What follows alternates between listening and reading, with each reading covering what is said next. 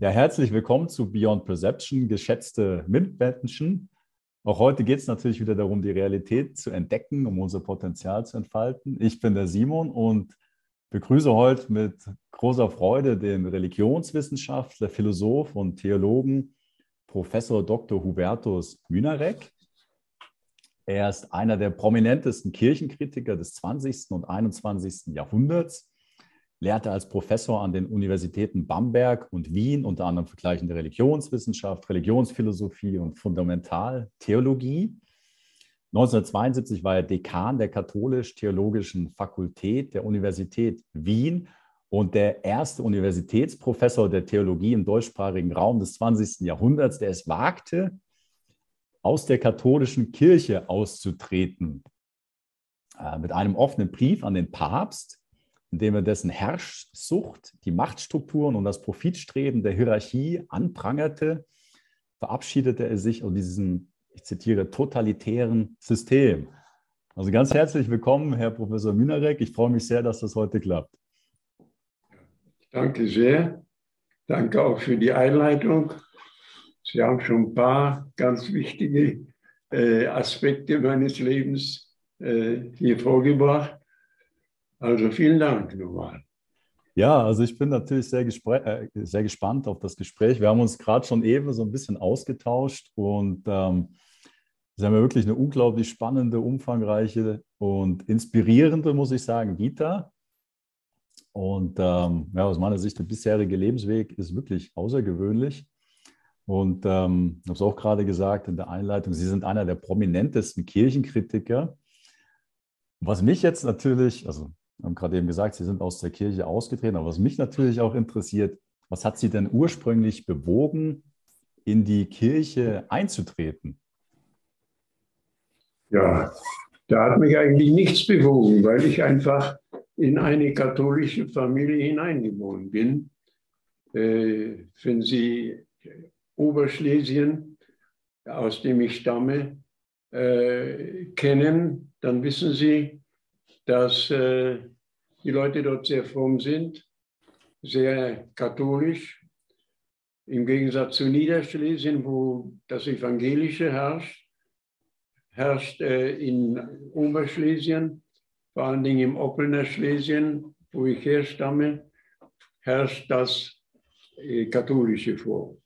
Und äh, das ist ein Katholizismus, der sehr fromm, sehr traditionell, äh, sehr ohne Zweifel ist. Ja, er zweifelt fast nie am Glauben. Ich kriege heute noch böse Telefonate, wo Ach, wirklich, sagt, ja. du falscher Abtrünniger, warum lebst du eigentlich noch? In, in dieser Form kriege ich das noch bis heute. Hat ein bisschen nachgelassen, nicht mehr so viele wie früher. Aber wie gesagt, äh, den Leuten kann man das gar nicht vorwerfen. Sie können das nicht verstehen.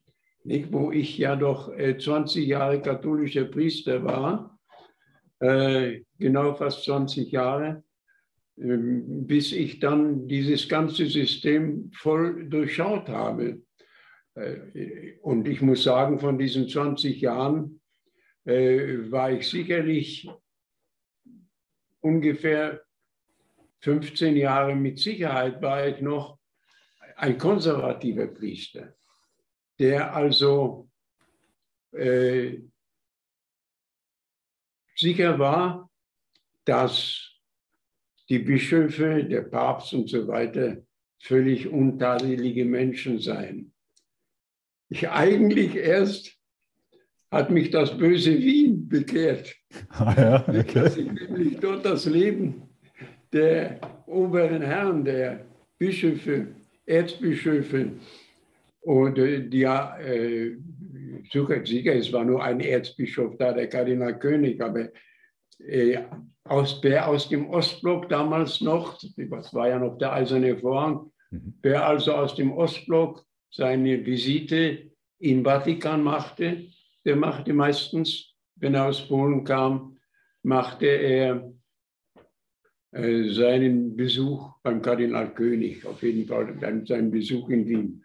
Und so lernte ich viele äh, Würdenträger der Kirche kennen, gerade in Wien. Es kam zum Beispiel zu mir äh, plötzlich, das ist auch noch eine interessante Geschichte, plötzlich kam zu mir, klopfte an die Tür, der Erzbischof und Kardinal von Breslau. Breslau, das heute Wrocław heißt, ja, der hatte als Administrator des Oplener Schlesiens, der Oplener Diözese, hatte er meinen Rauswurf aus dem Priesterseminar verlangt. Warum? Nun, die ganze Situation in Schlesien. Ja? Die Polen übernahmen 45 Schlesien. Natürlich waren dann im Priesterseminar sowohl Polen wie in, in Schlesien verbliebene Deutsche. Sie können sich vorstellen, trotz aller Nächstenliebe des Katholizismus gab es natürlich Streitigkeiten zwischen den Alumnen, den polnischen und den deutschen. Ich versuchte immer zu, zu schlichten, weil ich die Nationalitäten und wirklich bei Glaubenssachen nicht für wichtig hielt. Und da zeigte mich ein polnischer Seminarist, zeigte mich an, fuhr zum Bischof von Oppeln, zu diesem Bischof Kominek hieß der, Deutsch das Kaminchen oder der Schornstein, und äh, sagte, der muss raus. Der muss raus, das ist ein deutscher Fanatiker, der muss raus aus dem Priesterseminar. Und ich war so unsagbar, damals noch gebunden an die Kirche, dass das für mich ein furchtbarer Schlag gewesen wäre. Denn wie kam ich denn überhaupt zu dem Katholizismus? Natürlich, geboren bin ich im Katholizismus, ja, und habe auch alles schön traditionell mitgemacht. Nicht? Ich war, denn das war die ganze Jugend. Wir haben das sozusagen für eine bessere Art von Pfadfinder gehalten, ja, als junger Kerl. Ich wurde sogar Oberjungzugführer in dieser Hitlerjugend. Aber wir haben das ganze Ideologische gar nicht verstanden in der Jugend. Wir mussten halt marschieren am Mittwochnachmittag und am Samstagnachmittag zwei, drei Stunden marschieren und ein bisschen Fußball, Handball und so weiter spielen. Das war alles. Als, als Jungzugführer musste ich äh, einmal im Jahr, das war besser als in der Corona-Krise fast, möchte ich sagen. Einmal im Jahr musste ich den, den Lebenslauf von Hitler erzählen. Und sonst war nichts Ideologisches drin, ob Sie es glauben oder nicht. Ja? Wir sind nur marschiert, wir haben gespielt, uns wurden äh, äh, Hockeystöcke besorgt, sodass wir Hockey, Landhockey und Eishockey spielen konnten. Wer konnte da denken, dass Hitler so ein Scheusal war? Ja? Und ja, und jetzt kommt das Jahr 45. Und erst kommen die Sowjetsoldaten und dann nach furchtbarsten, schrecklichsten Grausamkeiten, die ich zwischen dem 20. Januar, die waren schneller bei uns als in Auschwitz, das von uns 50, 60 Kilometer entfernt liegt, von meiner Heimatstadt Kostrelitz. Äh, die waren schneller bei uns am 20. Januar, in der Nacht vom 20. auf den 21. Januar, als sogar im Lager Auschwitz, obwohl Auschwitz östlicher liegt als mein. Nicht? Und da haben die natürlich gewaltige Grausamkeiten. Nicht? War eine kleine bürgerliche Stadt von 12.000 Einwohnern. Ja? Aber nachdem die drei, vier Tage orgiastisch ihren Sieg gefeiert hatten, haben begannen sie ein Haus nach dem anderen niederzubrennen. Wo längst die Deutschen verschwunden waren, die deutschen Soldaten, längst ihre Flucht genommen hatten und trotzdem wurde die ganze Stadt ein, ein Haus nach dem anderen zerstört. Und man wollte nicht mehr leben. Wir waren, wir waren das einzige Haus am Ring. Wir wohnten am Ringplatz, dem schönsten Ort dieser, dieser Stadt.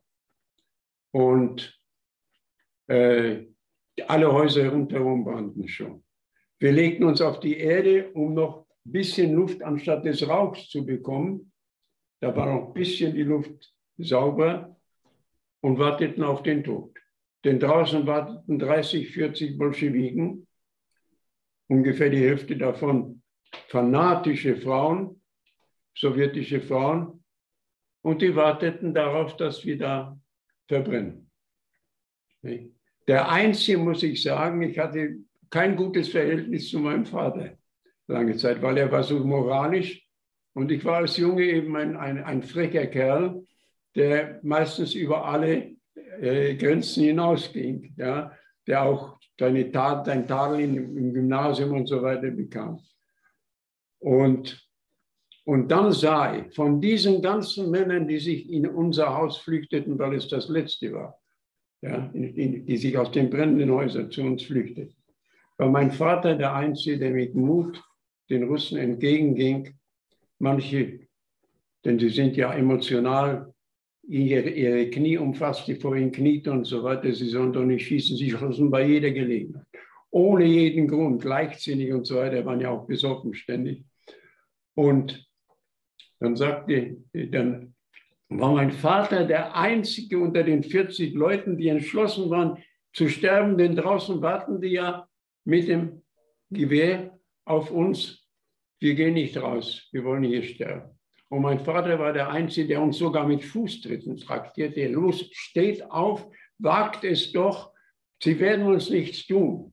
Er war natürlich nicht sicher, dass sie uns nichts tun werden, aber er sagte es nicht. Und da packte jeder da seinen Rucksack und da gingen wir zwischen dem Spalier, der links und rechts in, in unserem Hof stehenden äh, Sowjetsoldaten, gingen wir den Kopf gesenkt, weil wir jeden Augenblick, die hatten ja so viele vorher schon erschossen, äh, die sich auf der Straße zeigten, äh, gingen wir mit gebückten Rücken und dachten jeden Augenblick,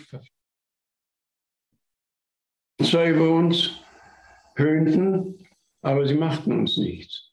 Und da gehen wir raus und mein Vater immer noch, dieser unheimlich tapfere Optimist, sagt, na macht euch nichts raus, denn das war das Haus, wo das Lederwarengeschäft meiner Mutter drin war. Und dann sagt er zu, zu uns, also 500 Meter weiter, Leute, ich habe ja was für euch. Das ist das der Außenbezirk der Stadt, da werden sie bestimmt noch nicht alles niedergebrannt haben. Also wir gehen zu meiner Werkstatt äh, und da könnt ihr alle unterkommen.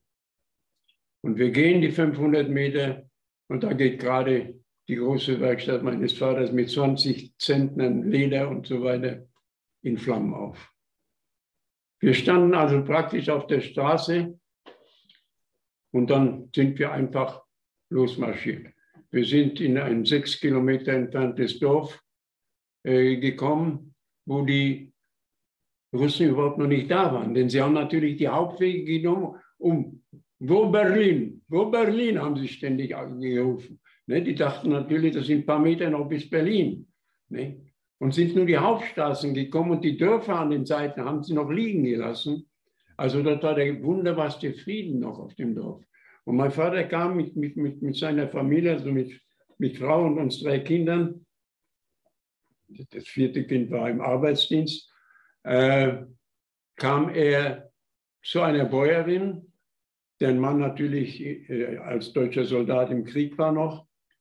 Und, äh, äh aber der Lehrling, der, der Sohn von ihr, war auch im Krieg, aber der war vorher ein, solche Zufälle gibt, solche glücklichen Zufälle, war vorher ein Lehrling bei meinem Vater gewesen in dessen Werkstatt und so kamen wir da unter. Ja. Aber drei Tage später waren die Russen da und es begann dasselbe Spektakel, dieses furchtbare, äh, wieder dort in diesem Dorf, also wieder zurück nach Großstrelitz, das immer noch brannte und so weiter. Und wir bleiben also am Rande der Stadt stehen. Mutter, meine zwei Schwestern und ich. Und der Vater sagt, guckt euch, da ist doch noch ein Haus. Und das ist das Dorf des Schneidermeisters, ich weiß nicht mehr den Namen, eines seiner Freunde. Er geht hin und er kam nicht mehr zurück. Denn wie das Unglück so wollte, gerade dieses Haus, weil es noch stand, dort hatte die russische Kommandantur. Platz genommen. Und den haben sie also drei Tage so geschlagen, er kam dann zurück, so ein, einziges, ein einziger blutiger Mensch ohne Haut und so weiter. Ja. Und wie kam das? Also ich will ja nicht bloß negativ erzählen, sondern die Wahrheit erzählen. Wir suchten noch und fanden ein zweites Haus, das noch nicht brannte. Und gingen da rein. Es war ja keine Elektrizität und nichts, wir sahen ja nichts. Und gingen da in den ersten Stock. Denn unten im Parterre, Entschuldigung, dass ich das jetzt sage, war nur Scheiße. Die Russen nahmen einfach die Klos nicht in Anspruch. Das war alles im Voll gemacht. Und dann sind wir nach oben, da war es weniger schlimm. Und um 1 Uhr nachts kommt eine ganze Truppe von Russen rein. Und das war unser Glück. Zunächst mal das schlimmste Unglück, weil wir dachten, jetzt haben wir noch das Haus, in dem sie also ihre Sachen hatten. Jetzt haben wir das noch bewohnt.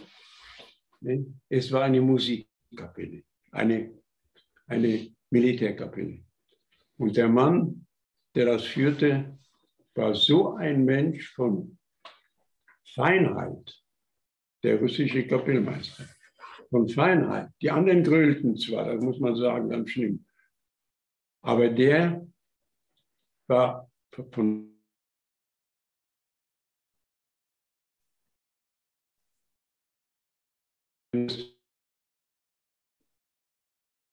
fanden ja viele Vergewaltigungen statt, mit denen ich selbst miterlebt hatte, wie ich das sah.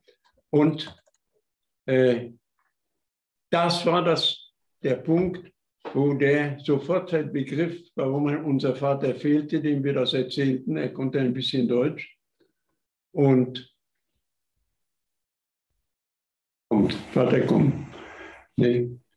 Der hat sich dann bemüht, und nach drei Tagen kam zwar blutüberströmt, aber mein Vater kam zurück.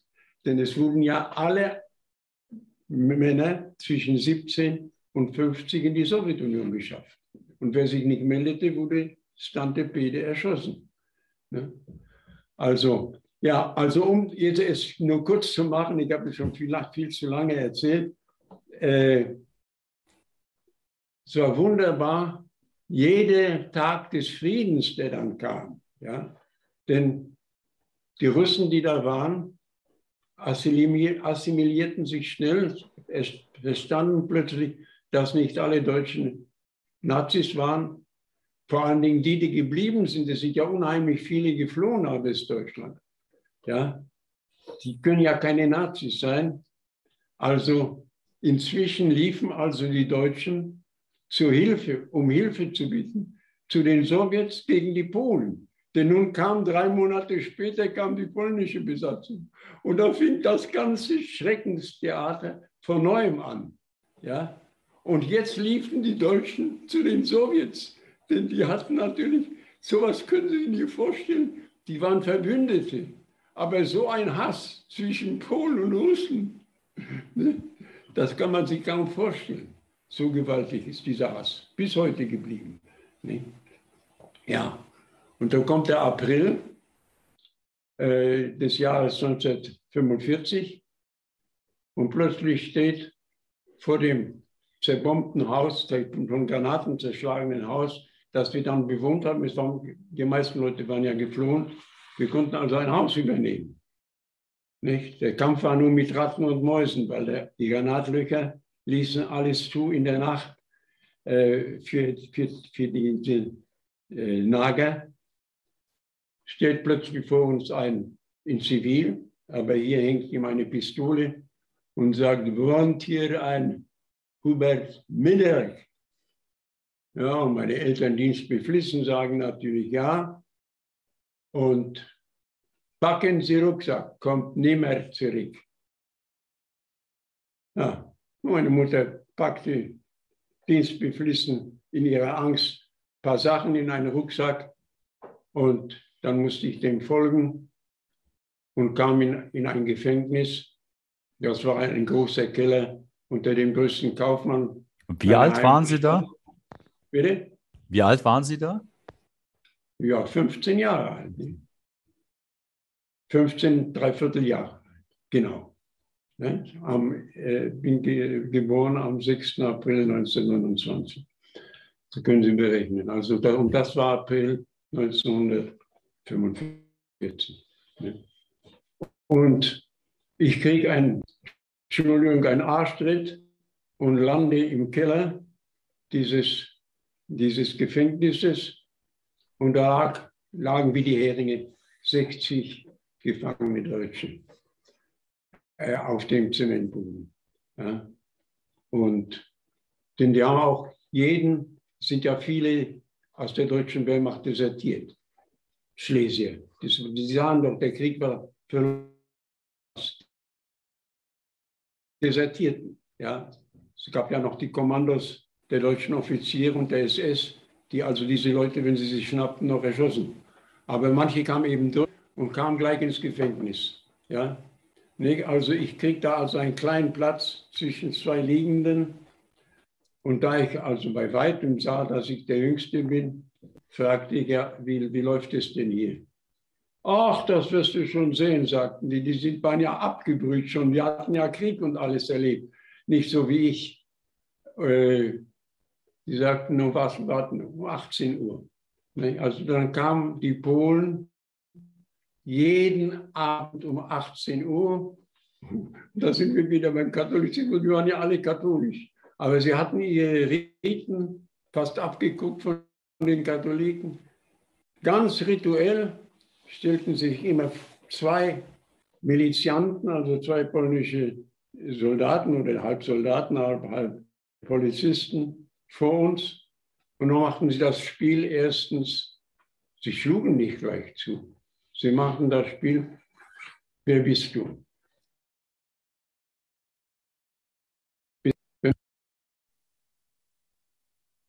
Fast zu tun.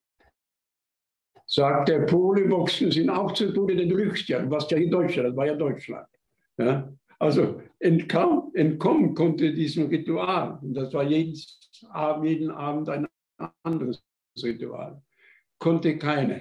Ja? Nicht? Und bist du gut gepolstert, fragte mich einer.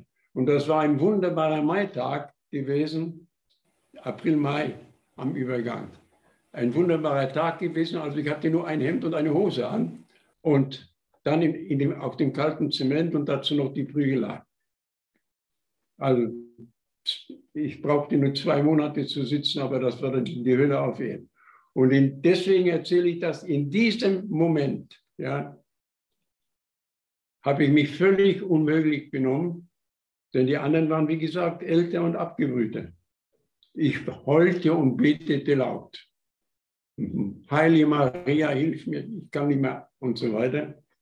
Und da kriegt die natürlich einen Schlag von der einen oder anderen Seite, denn die Leute wollten ja schlafen und ihre Ruhe haben. Und ich war also total verzweifelt. Erst, und jetzt sind wir wieder beim Glauben, erst war es so, dass ich betete und glaubte, und ich könnte äh, gerettet werden, denn es kam dazu, an der Spitze dieses Gefängnisses waren vier Kommandanten, davon drei Juden, die behaupteten, aus Auschwitz entkommen zu sein, die aber, das muss ich sagen, wunderbar satt und fröhlich aussahen. Und ein Pole war da. Und dieser eine, äh, diese drei Juden haben uns nie geschlagen. Sie haben nur befohlen, dass geschlagen wird. Und einer predigte jeden Donnerstag, ihr werdet alle, früher haben zehn Polen für einen Deutschen gearbeitet. Jetzt werden zehn Deutsche für Polen arbeiten. Ihr kommt alle nach Ostpolen und nach Russland.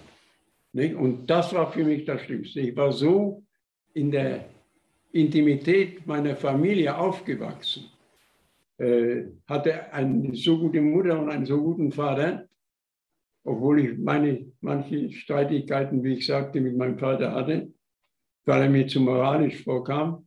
Aber ich litt darunter unsagbar, dass jeden ein Teil der Gefangenen in, in den Lastwagen abtransportiert wurde nach in den, in den Osten Polens bzw. nach Russland.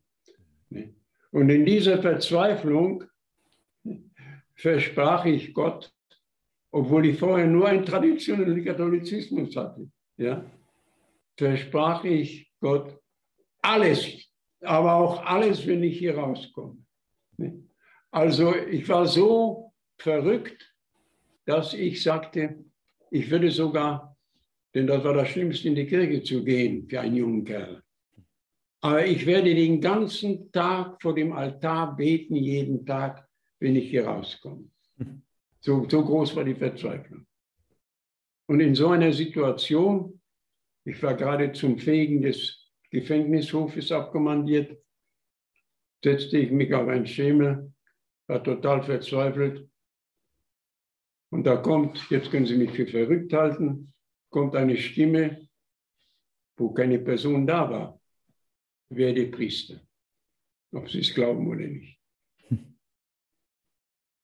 Nun hatte ich, erhielt ich vom Priestertum, obwohl ich katholisch war, überhaupt nichts. Denn ich kannte ja nur unseren dicken Pfarrer, der mit seinem Brevier unterhalb unseres Fensters hin und her ging und sein Brevier betete. Und also für meinen frechen, sehr freiheitlichen Sinn war ein Priester zu werden sozusagen das Schlimmste von allem. Aber das habe ich auch versprochen, als ich hörte, werde Priester. Sofort versprochen, mir war alles egal. Hauptsache, ich komme hier raus. Und ob Sie es glauben oder nicht, es legte sich eine unwahrscheinliche Stimmung in mir, kam auf. Und obwohl sich nichts verändert hatte, denn am Abend kam sie, war ich absolut sicher, du kommst raus. Hier. Und tatsächlich am nächsten Morgen kommt einer der drei Juden zu mir und der konnte ein bisschen Deutsch und sagt, los, hau ab. Und ich sagte, also hören Sie mal, Sie müssen mir doch die Pschepustka geben, also den Durchlaufschein. Da vorne sind ja zwei mit Bajonetten, die am Eingang stehen, komme ich doch gar nicht raus. Ja, willst du nicht abhauen? Dann bleibst du hier.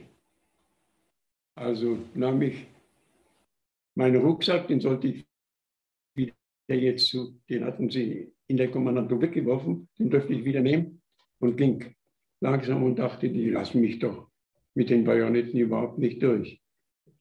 Aber keiner machte was und ich stand draußen. Draußen stand mein Vater, der jeden Tag zum Gefängnis kam und heulte und bettelte um seinen Sohn.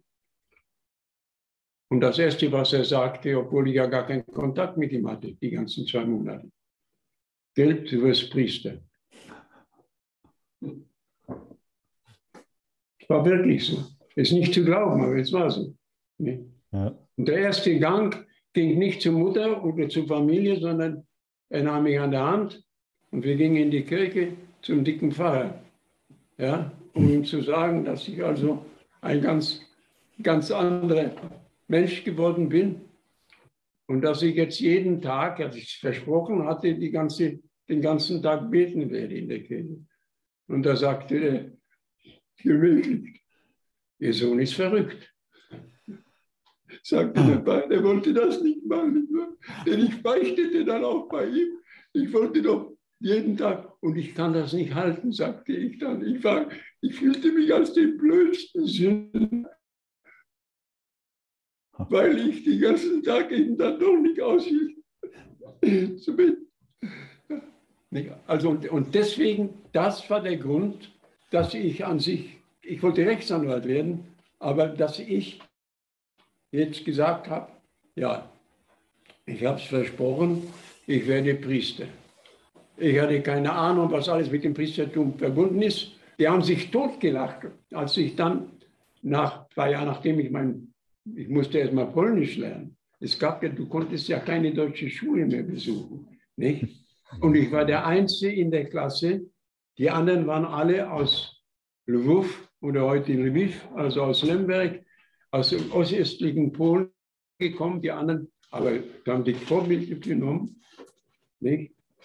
Und äh, mir gegenüber, aber ich konnte natürlich kein, kein Deutsch. Ich hab, ein paar Mal bin ich abgehauen aus der Schule, aus der polnischen, weil, weil ich das erstens nicht verstand.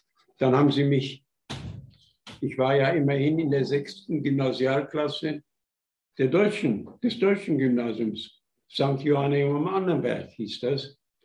Und, und die versetzten mich in die zweite Klasse, als wenn ich da elf Jahre alt wäre, in die zweite Gymnasialklasse.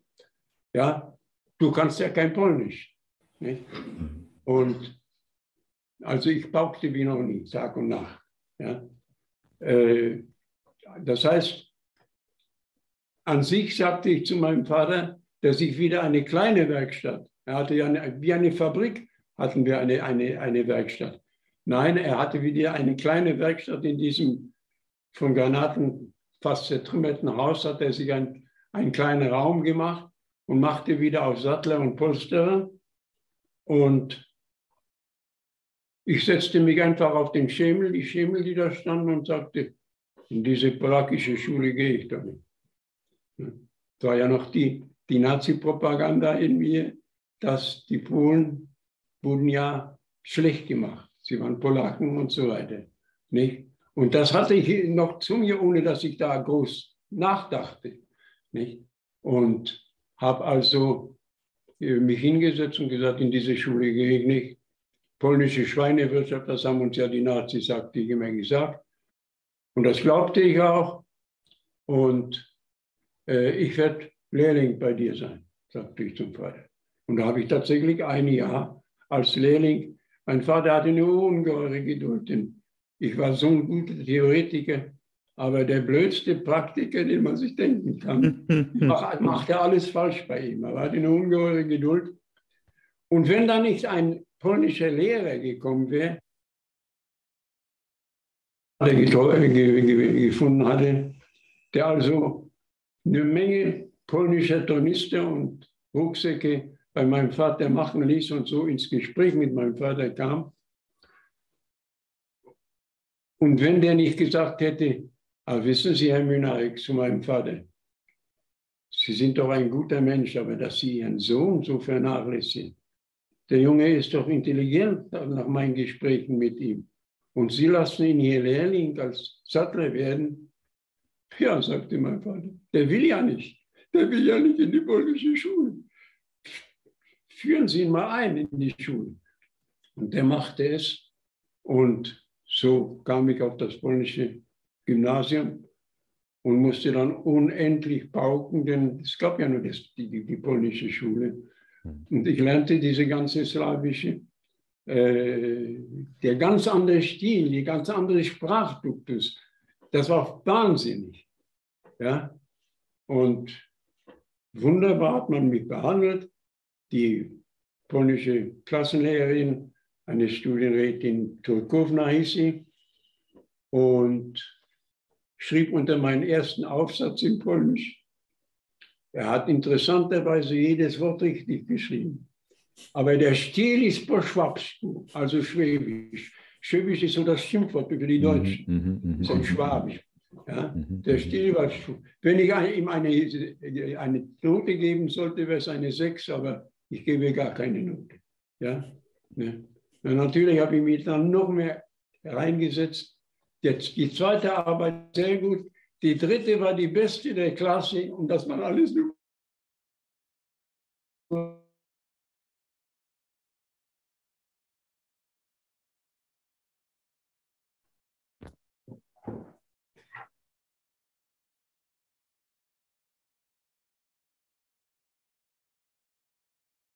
Und sagte mir, Hubert, wie, kannst, wie kann das sein? dass du Polnisch lernen kannst und all diese Idioten können nicht, Deutsch, äh, können nicht Polnisch lernen. Also es war furchtbar schwer für einen Deutschen Polnisch zu lernen. Ich habe dann meine Doktorarbeit in Theologie in Polnisch geschrieben. Hm. Also das, das, das war, äh, also, aber natürlich dauerte es eine Zeit lang.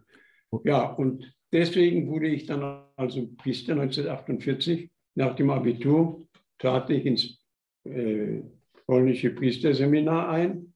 Das polnische Priesterseminar von Oppeln, von meiner Diözese. Das ist auch wieder was Politisches. Das war dieser Teil Schlesiens, der zu Oppelner Diözese wurde, hatte keinen Bischof. Warum? Es war noch an der Regierung im Vatikan, wer? Pius XII. Und Sie alle wissen, was die, man sagte, das ist ein Deutschland-Sympathisant. Der wollte nicht eingestehen, dass das an Polen gefallen war, Schlesien. Hm. Er wollte das nicht eingestehen und hat keine Bischöfe ernannt, sondern nur kirchliche Verwalter, Administratoren. Und das ist, jetzt ist der Kreis geschlossen. Dieser Administrator wurde eben dieser künftige Kardinal Kominek, von dem ich vorhin sprach, der mich dann in, äh, in, in Wien besuchte.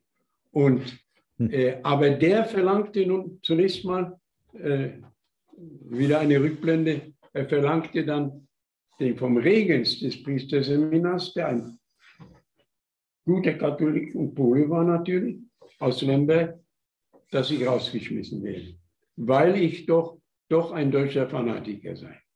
Ja? Das, das haben Sie dann ja. aber erstmal überlebt, aber trotz allem dann später haben Sie dann trotzdem selber den Entschluss dann getroffen, auszutreten. Ja, das, das war dann also der Punkt. Äh, ich war ja vielleicht auch sogar aus einer unbewussten Angst heraus, war ich ja zunächst mal ein sehr, also ethisch hochstehender, ja, der nie etwas, ich, ich umgab mich ja als Kaplan mit Kindern, Kinder. Und die polnischen äh, Priester, die ich noch nicht kannte, wenn ich neu in eine Pfarrei kam, die gingen von Haus zu Haus und sagten, es kommt jetzt ein deutscher Fanatiker als Priester zu euch. Also empfangt ihn dementsprechend. Ja? Und die erste, aber diese Bevölkerung war so, dass, wie Sie sahen, dass ich viel idealistischer war als die ständig besoffenen polnischen Priester, viele davon jedenfalls, die alle nach dem, nach dem Prinzip lebten, Worek, Bosporik, also der Geldsack oder das, die Sexualität, da kann man sie fassen es sind viele zum Kommunismus übergelaufen, haben aber ihr katholisches Amt mit, mit Messe und allem weitergemacht. Ja. Und da die Bevölkerung, die polnische, sah, dass hier ein Idealist am Werk war und dass er sich unsere Kinder anentwickelt Nachmittag mit ihnen Fußball gespielt und habe auf diese Weise die Leute wieder in die Kirche gebracht, weil die Kinder sagten, also der ist prima, der Kaplan. Ja? Nee, also ich war voll integriert. Ja. Mhm. Nun, also um es kurz zu machen, ich wurde dann also Professor. Und da, also Ihre äh, Tätigkeit hat Sie dann auch wirklich erfüllt und ähm ja, und, und vor allen Dingen sah ich, nicht wahr, äh, Sie müssen sich mal vorstellen, diese Szene muss ich noch sagen. Ja. Also Kardinal Wyszynski, da wir keinen Bischof hatten, kommt der äh, oberste Vorsitzende der polnischen Bischofskonferenz, Kardinal Wyszynski, also der Vorgänger vom Wojtyla-Papst, kommt auf die schönste äh, Wallfahrtsstätte in Schlesien. Das ist das zwölf Kilometer von meiner Heimatstadt entfernte, der Annaberg, der heilige Annaberg, also der Berg der Mutter Marias. Mhm. Und das ist hier unvorstellbar. Zu dieser Wallfahrt mit dem Kardinal kamen ungelogen 50.000 Männer. Frauen waren bei dieser Wallfahrt diesmal nicht zugelassen. 50.000 Männer standen, dann waren im weiten Rund dieses Stadions und er musste aus Warschau anreisen, damit er uns zehn oberschlesische Alumnen zu Priestern weihen kann. Weil die Administratoren ja kein Weiherecht hatten. Ja? Und jetzt geht der, kommt der Regens des Priesterseminars zu mir ran und sagt, Hubertus, du musst die Dankansprache an den Kardinal Wyszynski halten. Ja? Du bist der Beste, du bist der beste Redner und so weiter. Du musst sie halten. Und jetzt sagte ich mir 50.000 Menschen. Und ich spreche zu denen. Man muss sich vorstellen, ich war 24 Jahre alt erst. Ja, ein Idealist und Enthusiast. Und jetzt zu den 50.000. Und ein Kleriker, der aus der Kirche ausgetreten war, aus dem Priesterseminar, Schibüla hieß er, kam zu mir und sagte, Hubertus, ich kenne dich. Du hältst wieder die Schnauze nicht. Du glaubst nicht, wie viele Spitzel hier vom Kommunismus da sind. Ja? Halte deinen Mund, sag nur was Stilles und Wahres. Und ich, voll, ich hatte gerade die Priesterweihe bekommen. Der stand, stand am Mikrofon und dann sprach ich von zwei Mächten in der Weltgeschichte, vom Kommunismus und Katholizismus. Und der Katholizismus wird siegen. Ja, die Leute waren alle still, die wussten, was das bedeutet. und tatsächlich, was war die Dings? Alle meine neuen Mitgeweihten kriegten schöne Dings in Hindenburg, Gleiwitz oder Beuthen, das sind die drei größten Städte Oberschlesiens, Industriestädte, Kohlenstädte. Und ich bekam kein, ich war arbeitslos. Ich bekam kein Post. Weil mir das Beste geworden und wollte mit vollem Idealismus alle Menschen begehren. Und nichts. Ja. Und dann erbarmten sie sich meiner, aber wie? Denn es gab eben, das konnten sie machen, die Behörden, die kommunistischen Behörden. Die Kirche hat nur das Vorschlagsrecht, wenn ein Kaplan oder Pfarrer an irgendeinem Ort werden soll. Nur das Vorschlagsrecht. Bestimmen, ob er das darf, ob er dort seine seelsorgerliche Praxis ausführen darf, bestimmt der Staat. Na, da hatten sie den Dings und sie gesagt, warte, du Arschloch von einem Müller, dir werden wir zeigen. Ne? Also sie haben mich nach Niermodlin, Deutsch-Falkenberg, obwohl das nicht die direkte Übersetzung ist, für ein kleines Dorf. Und der Regens hat mich vorgeschlagen für Hindenburg-Gleiwitz, denn du kannst dort die Arbeitermassen bekehren, sagte er zu mir. Nein, dann sagten sie, das ist ein Demagoge, sagten die kommunistischen Behörden, ein Demagoge, der verdirbt uns die ganze Arbeiterschaft. Den bringen wir anderswo unter. Ich bekam also, kam also in dieses Dorf, in dieses Dorf, wo herrschaftlich ein polnischer Priester, geistlicher Rat nannte er sich, Pfarrer oder nicht, einer stand über den Pfarrern, geistlicher Rat, bewohnte in den deutschen Villen, denn die Pfarreien, das waren Villen in, in Oberschlesien. Dort ist der, der Priester ist derart wie ein Heiliger verehrt, auch wenn er mal besoffen ist oder mit seiner Hausherrin vögelt, das war egal. Er bewohnte also die sieben Zimmer, die ihm vom deutschen Pfarrer, den sie rausgeschmissen hatten, überlassen worden waren. Ja. Und da dachte ich, naja, von den sieben Zimmern kriege ich bestimmt ein Zimmer. Nee, der hatte seine, äh, in, äh, äh seine, seine Erweisungen von der kommunistischen Behörde. Er gab mir ein Zimmer oben im Dachboden, zu dem ich nur auf einer Hühnerstiege rauf konnte. Ja, und die Bügel in die waren alle von Hühnern beschissen worden. Ja. Und dazu noch, denn die Kommunisten wissen, ein Priester tritt zu uns über und wird Sozialist und Kommunist.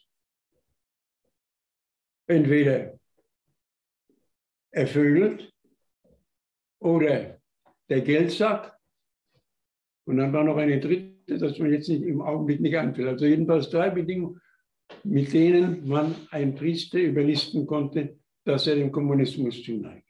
Hm. Diese heldenhaften, den Polen nach dem, nach dem Sturz des Kommunismus überall verbreitet, was die polnischen Priester für tapfere Leute waren. Wenn nach der Messe früh die Lastwagen der polnischen Miliz standen und 500 Priester sammelten, damit sie in Breslau über die Straßen marschieren und gegen Adenauer protestieren. Da waren sie alle da, da hatte keiner Widerstand geleistet. Ich habe daran nicht teilgenommen. Ja?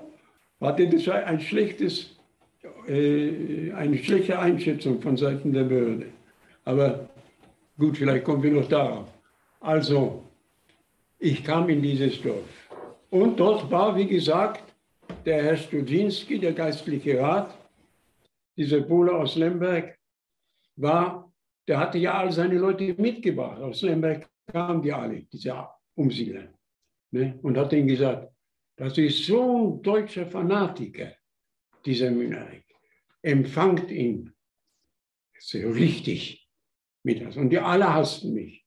Ne? Nun habe ich aber, wie gesagt, meine Diplomatie begonnen mit dem Fußballspielen. Nicht? Ich war also, um mich jetzt nicht zu loben, aber ich war in der oberschlesischen Nationalmannschaft, also in der Mannschaft der von, der, von ganz Schlesien Torwart. Und hatte als solcher gegen das Generalgouvernement, den Polen hieß ja nicht mehr Polen, sondern Generalgouvernement. Ne? Und hat also als Torhüter vor 30.000 Zuschauern und so weiter in, in Königshütte und so weiter, Hochschulfreude, äh, gespielt. Ne? Und, da, und das, das sprach sich rum. Dieselben Leute,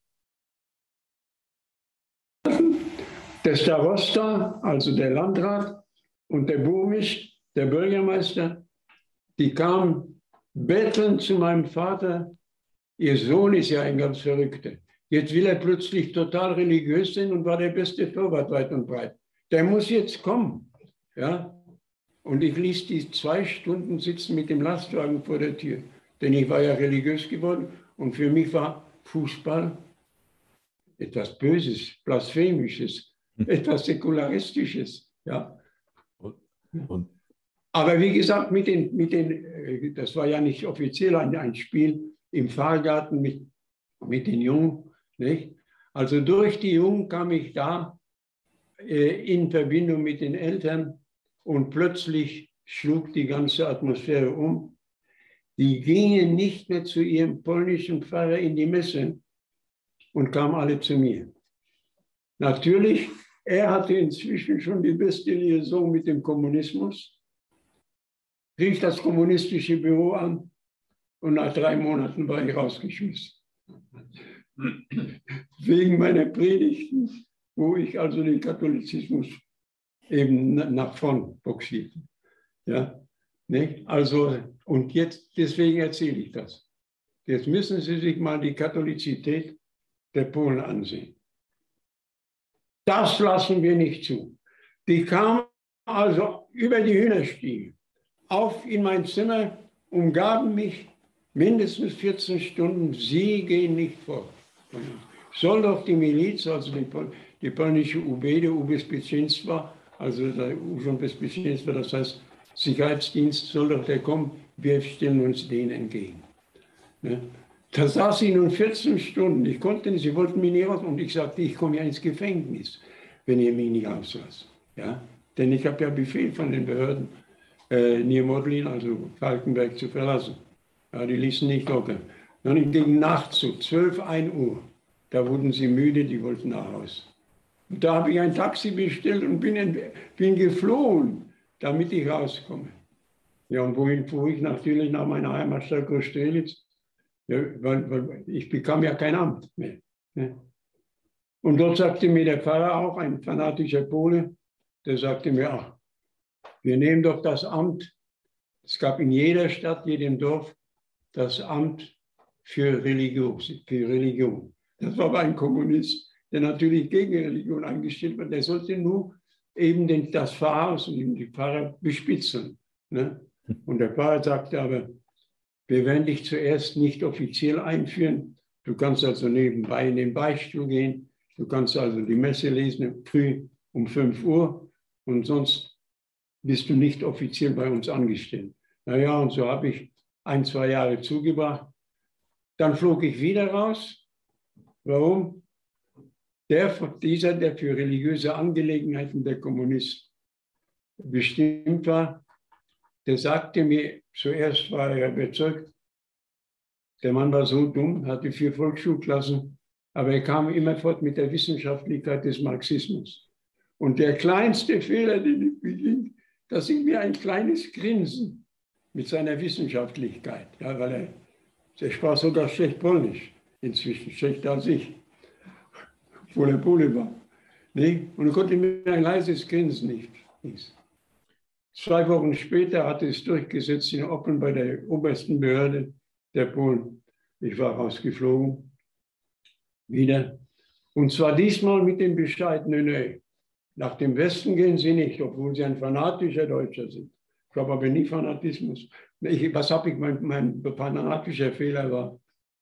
Wenn Leute, die nur Deutsch konnten und die nicht geflohen waren, zu Beichte kamen, kann ich doch nicht mit ihnen Polnisch sprechen sondern er musste Deutsch sprechen. Aber das war der, das größte, der größte Beweis, dass ich ein deutscher Fanatiker bin. Also nach zwei Wochen musste ich zum obersten Religionsrat der Kommunisten in Oppeln. Und jetzt kommt es noch besser. Fünf Minuten glotzte der mich an, mit fanatischem Blick. Später erfuhr ich, dass er ein fanatischer Zeuge Jehovas, der zu den Kommunisten gegangen war. war. Also guckte mich nur an mit stechendstem Blick. Und dann, da er nicht sprach, sagte ich, also ich soll hierher kommen. Nichts Kriminelles begangen.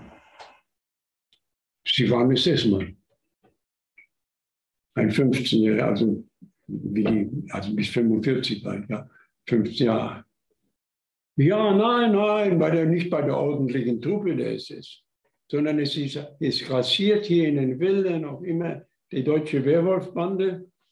Die töten auch unsere Vordersten, unsere Politiker und so weiter. Und da waren sie einer der Redelsführer. Es nützte nichts. Ich konnte noch so widersprechen. Ich war also ein, ein SS-Mann. Ich sagte also, die Deutschen waren ja, die, die hechelten ja schon aus dem letzten Loch, sagte ich 45. Aber dass die 15-Jährigen in die SS aufgenommen hätten, das ist mir nicht bekannt. Das spielt keine Rolle. Sie waren zwar eine SS-Bande, Werwolf-Bande da, nicht wahr? Und sie werden jetzt nicht etwa nach dem Westen ihren Pass bekommen, sondern sie dürfen in den Osten Polens, da dürfen sie machen, was sie wollen. Aber in Schlesien haben sie nichts mehr zu suchen. Also ich hatte, durfte auch nicht mehr Schlesien hm. besuchen. Ne? Ich habe dann nochmal, also Doktorat hatte ich ja schon während meines Priesterseminars gemacht, habe dann nochmal in Lublin an der Katholischen Universität Lublin, das war ja die einzige katholische Universität im ganzen Ostblock, äh, habe ich nochmal also Philosophie studiert, den Magister in Philosophie gemacht, den Doktor in Theologie hatte ich schon, und aber in, in, in, in äh, Kostrelitz oder Oberschweden hatte nichts zu tun. Natürlich bin ich trotzdem in Zivil immer wieder hingefahren und habe mich natürlich nicht in meiner Heimatstadt gezeigt, sondern in anderen Städten. Ja, aber wie gesagt, das war ganz gefährlich. Ich wäre natürlich schon wieder ins Gefängnis gekommen. Ja, und ich wäre auch nie nach Deutschland gekommen, denn ich war ja ein treuer Diener der Kirche aber ich sagte mir, ich habe ja keinen kein Job mehr. Die Kirche macht nichts für mich. Ja, die hatte Angst vor den Kommunisten. Der hat es nicht gewagt und ich kriege keinen Job mehr. Und so machte ich einen Antrag, wie das polnische Tauwetter kam. Ja, so nach dem Tod Stalins 1953 kam ja das Tauwetter über die Kommunismus, das erste. Es war noch nicht die Solidarność, Das war noch nicht diese Solidaritätsaktion, aber es wurde vieles gelockert. Ne? Und da stellte ich den Antrag. Wiesław Gomułka war damals diese Figur, die als freiester Kommunist galt, der auch die Regierung übernahm, nachdem er ein paar Jahre im Stalin-Gefängnis gesessen hat. Ne? Und jetzt guckt ihr aber, und es war wie beim Coronavirus jetzt also. Ne? Da stehen 500, 600, 700 Leute und die letzten kommen nicht mal dran. Nicht? Denn diese Herren da oben verlangen zwar die Impfung, aber sie haben das schlecht organisiert, wie selbst jetzt in, in linken Blättern betont wird. Also so stand man am Abend, stellte man sich hin, um als Erster in der Behörde zu sein, in der polnischen. Ja, 500, 600, 700 Leute, die aussiedeln wollten, die nach Deutschland wollten. Ja. Und als ich das sah, sagte ich so, ich bleibe natürlich in Polen, das hat doch keinen Sinn. Ja. Und wieder ein Zufall sondergleichen. Ich treffe auf dem Rückweg zur Pfarrei, treffe ich einen Alumnen, also einen Seminaristen, der vor mir aus dem Priesterseminar ausgetreten war und ein super Kommunist geworden war. Ja? Denn dann konntest du wunderbar Karriere machen, wenn du zum Kommunismus übertrat, vor allen Dingen als Theologiestudent. Ne? Und da sagte er zu mir, was bist du denn so depressiv? Sagte ich, sag, Raphael, stell dir mal vor, du siehst doch hier die vielen Leute, die ich kriege ja nie die Ausreise nach Deutschland. Und hier habe ich keinen Job.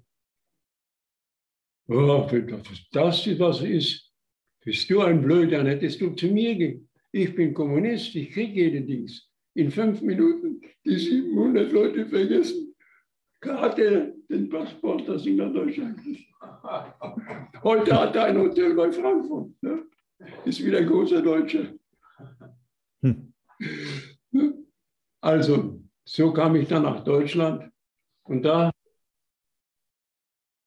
denn es kann ja nicht sein, ne?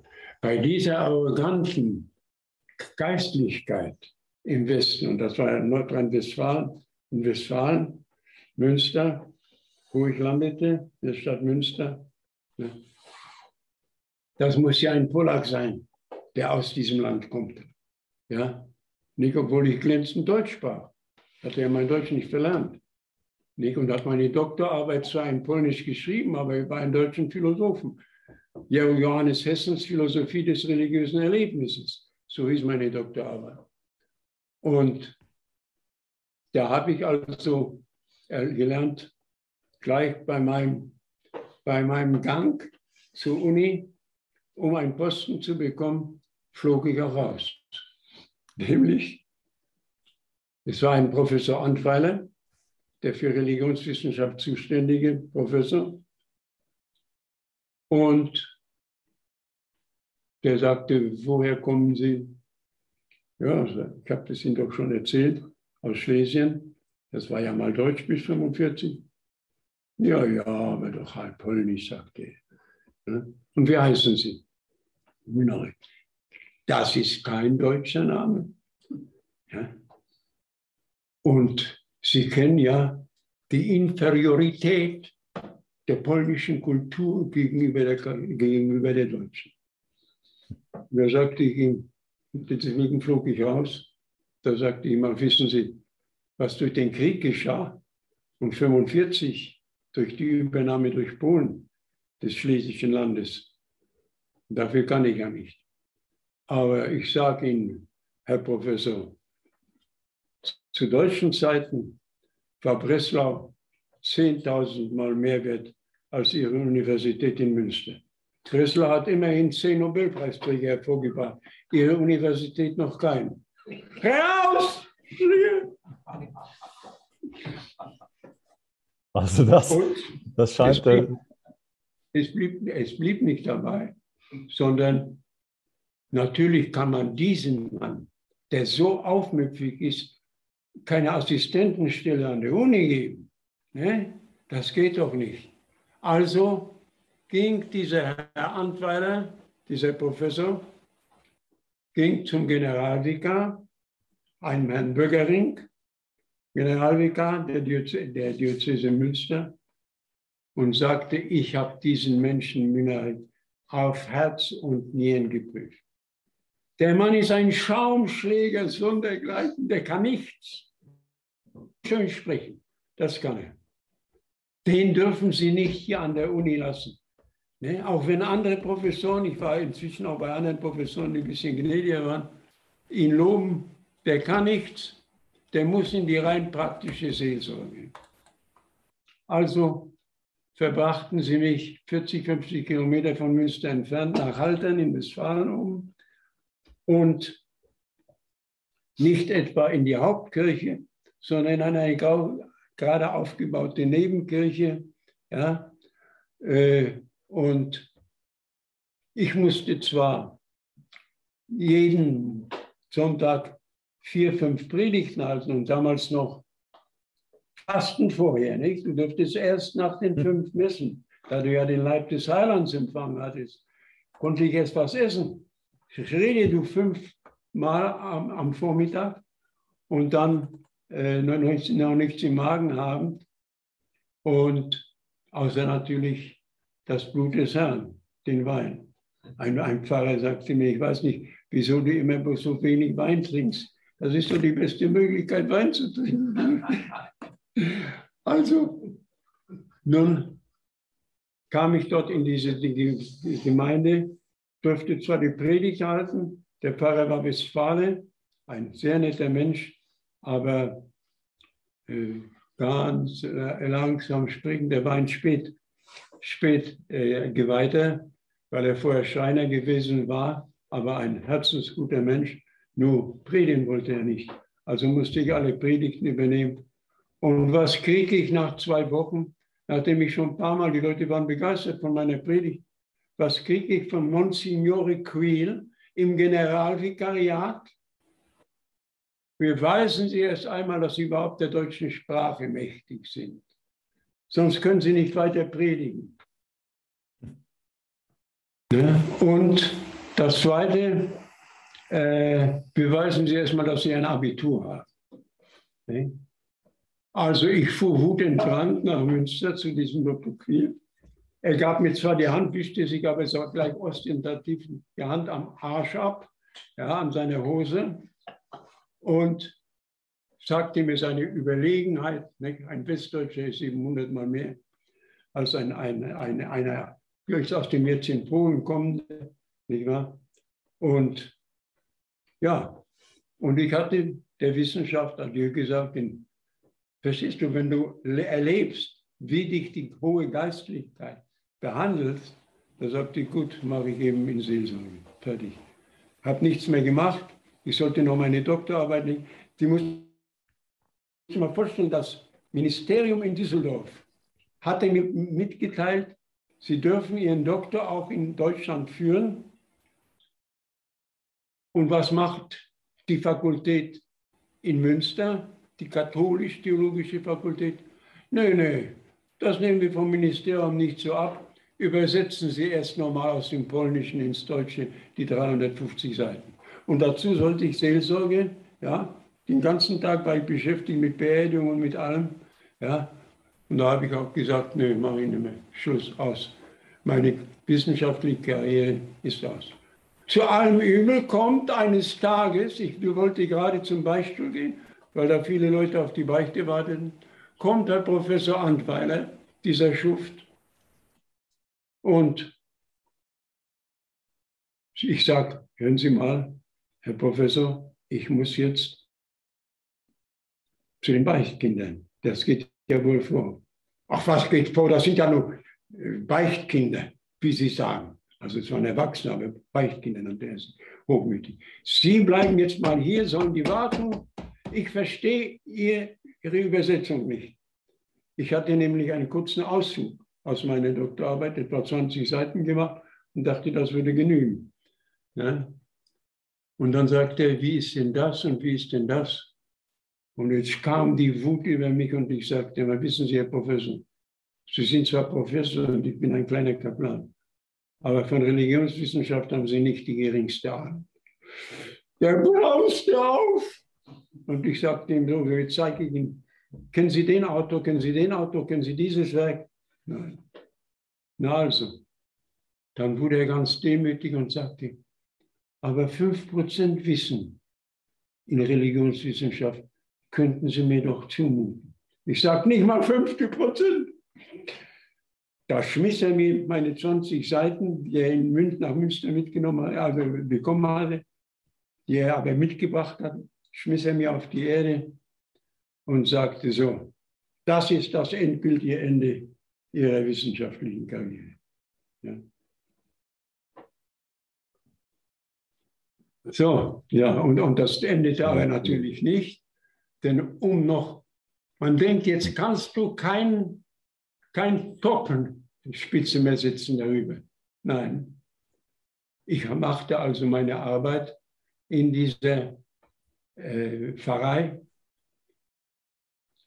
und kriegte natürlich einen Verweis vom Bischof, weil ich zu den Conveniats, nannte man das, zu den Zusammenkünften der, der Priester dieser Stadt von Haltern, wie gesagt, zwei Pfarreien und auch noch aus dem Umkreis, kamen die Pfarrer, mussten jeden Monat einmal zum Konveniat.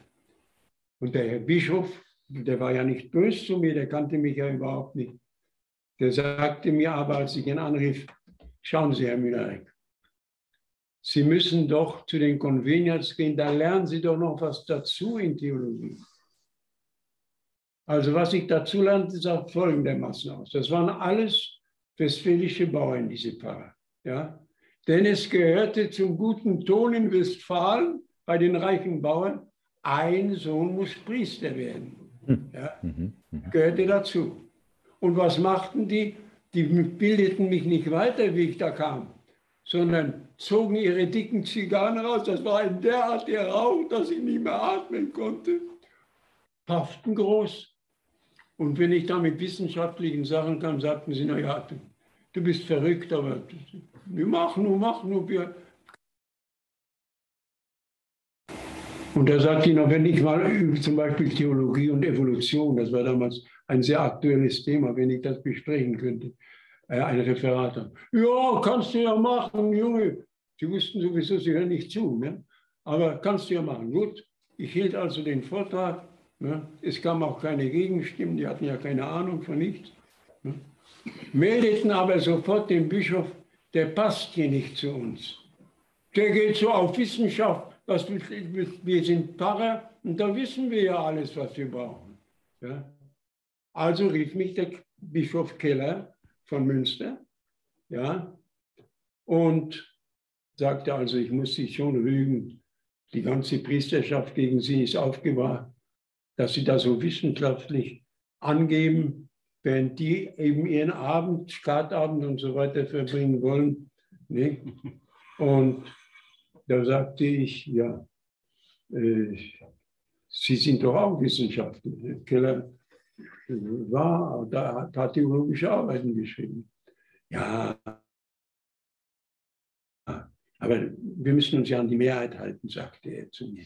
Nicht? Warum wollten Sie denn nicht an die Uni? Ja, sagte ich, Sie waren damals gerade bei Ihrem Rombesuch.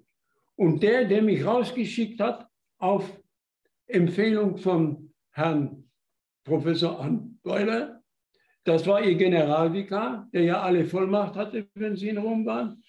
Und der hat mich in die extremste Seelsorge, in die primitivste Seelsorge geradezu geschickt.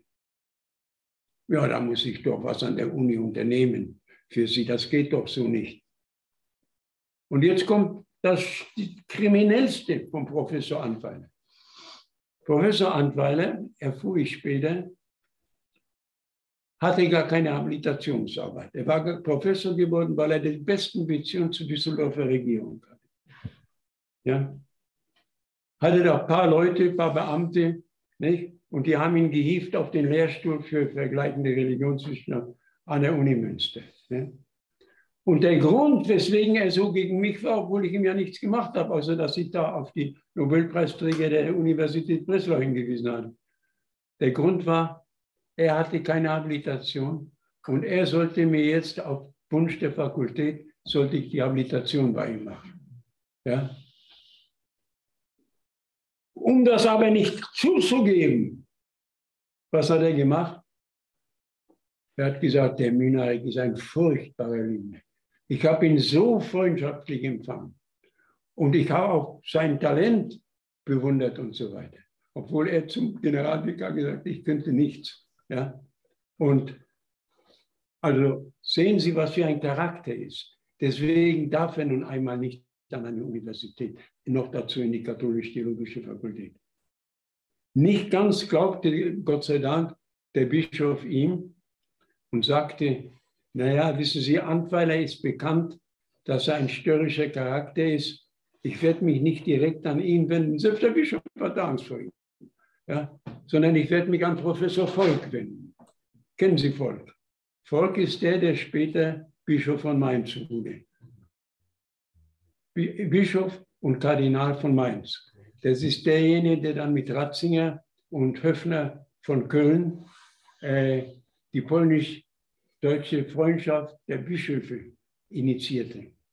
Ja? Und Volk, Professor Volk als Kollege geht dann zu Antweiler und sagt ihm, der Mühner, die müssen Sie doch wenigstens als Assistenten einstellen. Der lügt wieder, der Antweiler, dass ich also nur äh, eben intrigant bin äh, und um zu, aber zu beweisen, dass er nicht neidisch war auf mich. Er hatte Angst, dass ich mich habilitiere dann. Er war nicht habilitiert, ich habilitiere dann. Ja. Sagt er dann, na gut, ich habe zwar ungefähr 20 Leute, die bei mir Assistent werden wollen, das war überhaupt nicht der Fall, aber er sagte es zu mir, nicht, ich kann den Minarik aufnehmen. Sagte zum Exzellenz, sagte zum Bischof, äh, lassen Sie den Minarik kommen.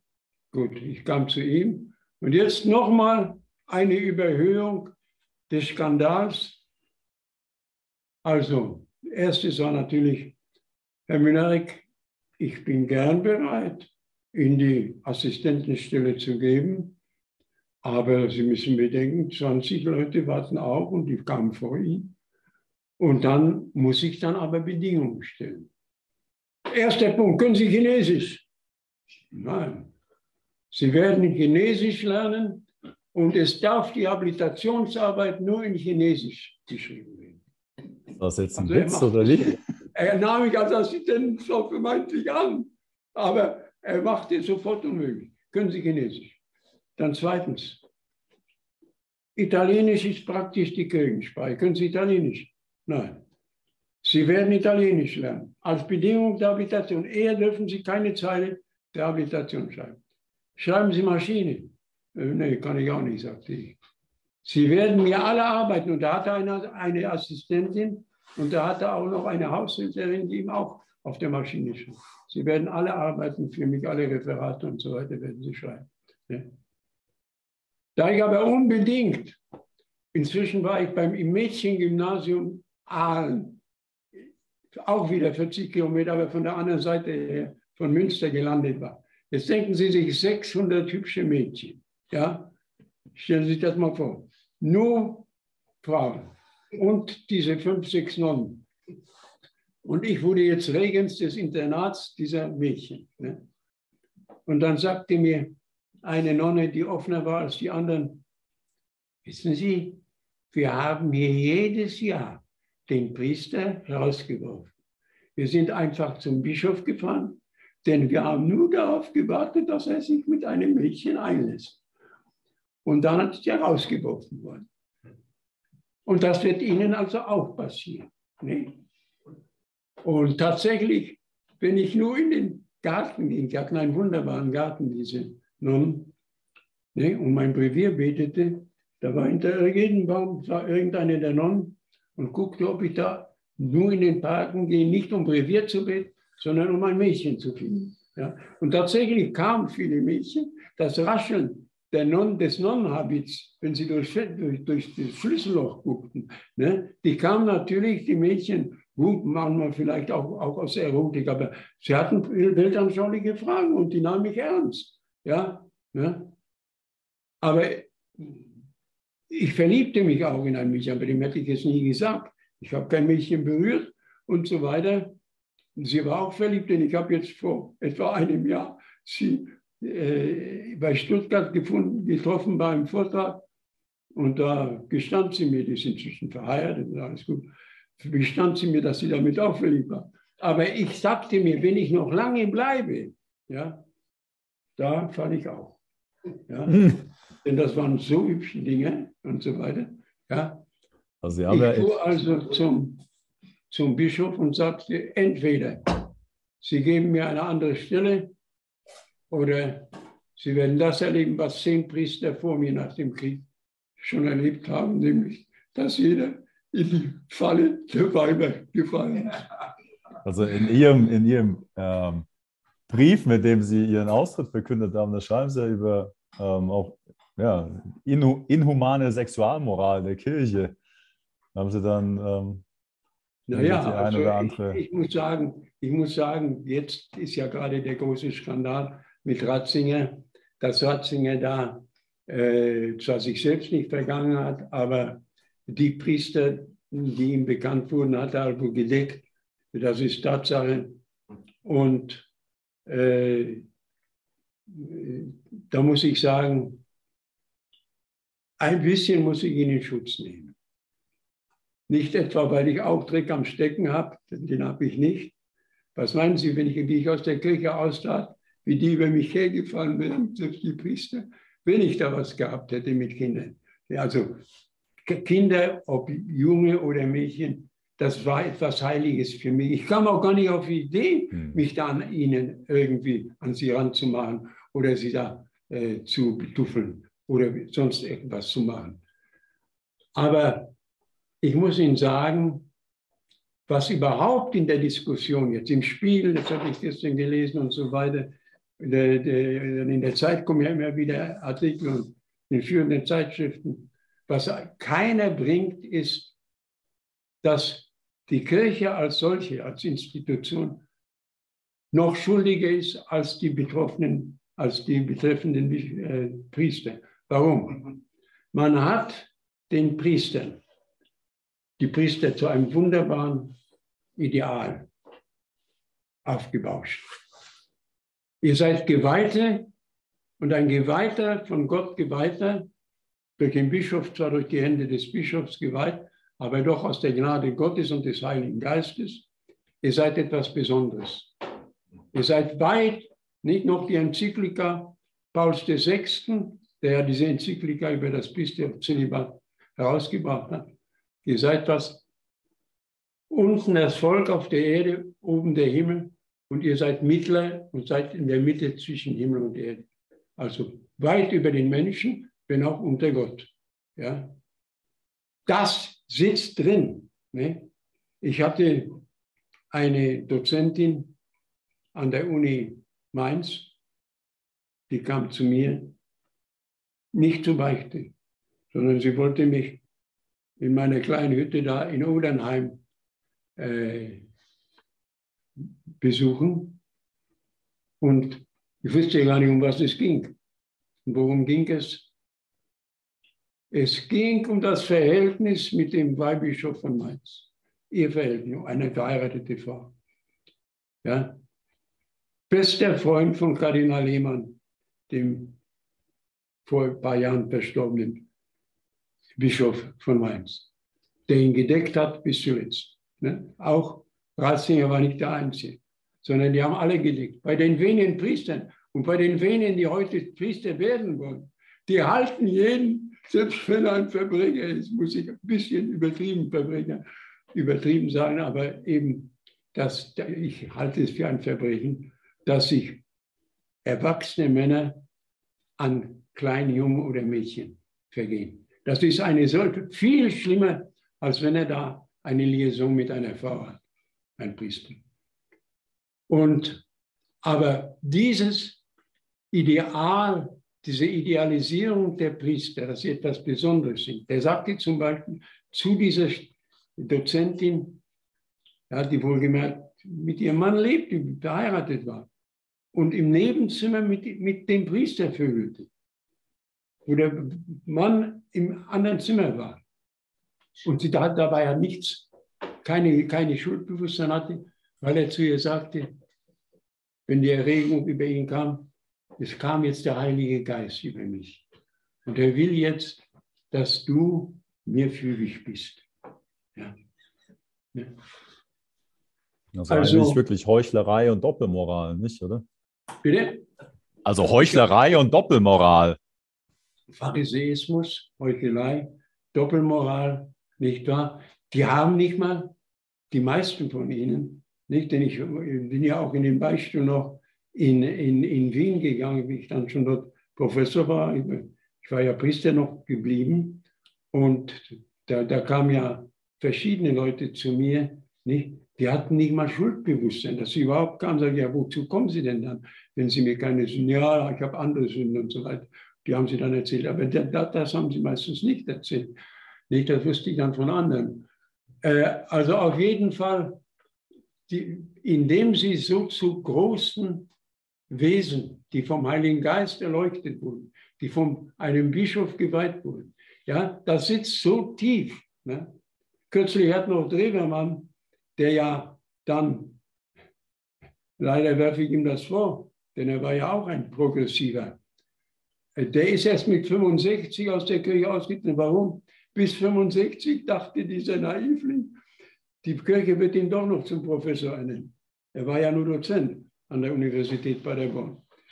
Äh, dann mit 65, du wirst ja mit 65 oder 67, spätestens 68 pensioniert, äh, wusste er, dass sie ihn nicht mehr berufen. Da ist er dann aus der Kirche ausgetreten. Deswegen habe ich ihm vorgeworfen, du bist ein Feigling, dass du das zu spät machst. Denn er hatte schon 20 Jahre, ja schärfer als ich, gegen die Kirche opponiert. Ja. Aber wie gesagt, dieses, dieser Punkt, ja, dass die sich als außergewöhnlich und es gar nicht als Sünde ansehen, wenn sie sich an unschuldigen Kindern und Jugendlichen äh, versündigen. Das ist mit ein Grund. Und Drewermann, deswegen erwähne ich ihn, dieser, der hat sogar vor kurzem mit einer bekannten katholischen äh, äh Reporterin, die beim WDR arbeitet, hat er sich folgendermaßen geäußert, nicht?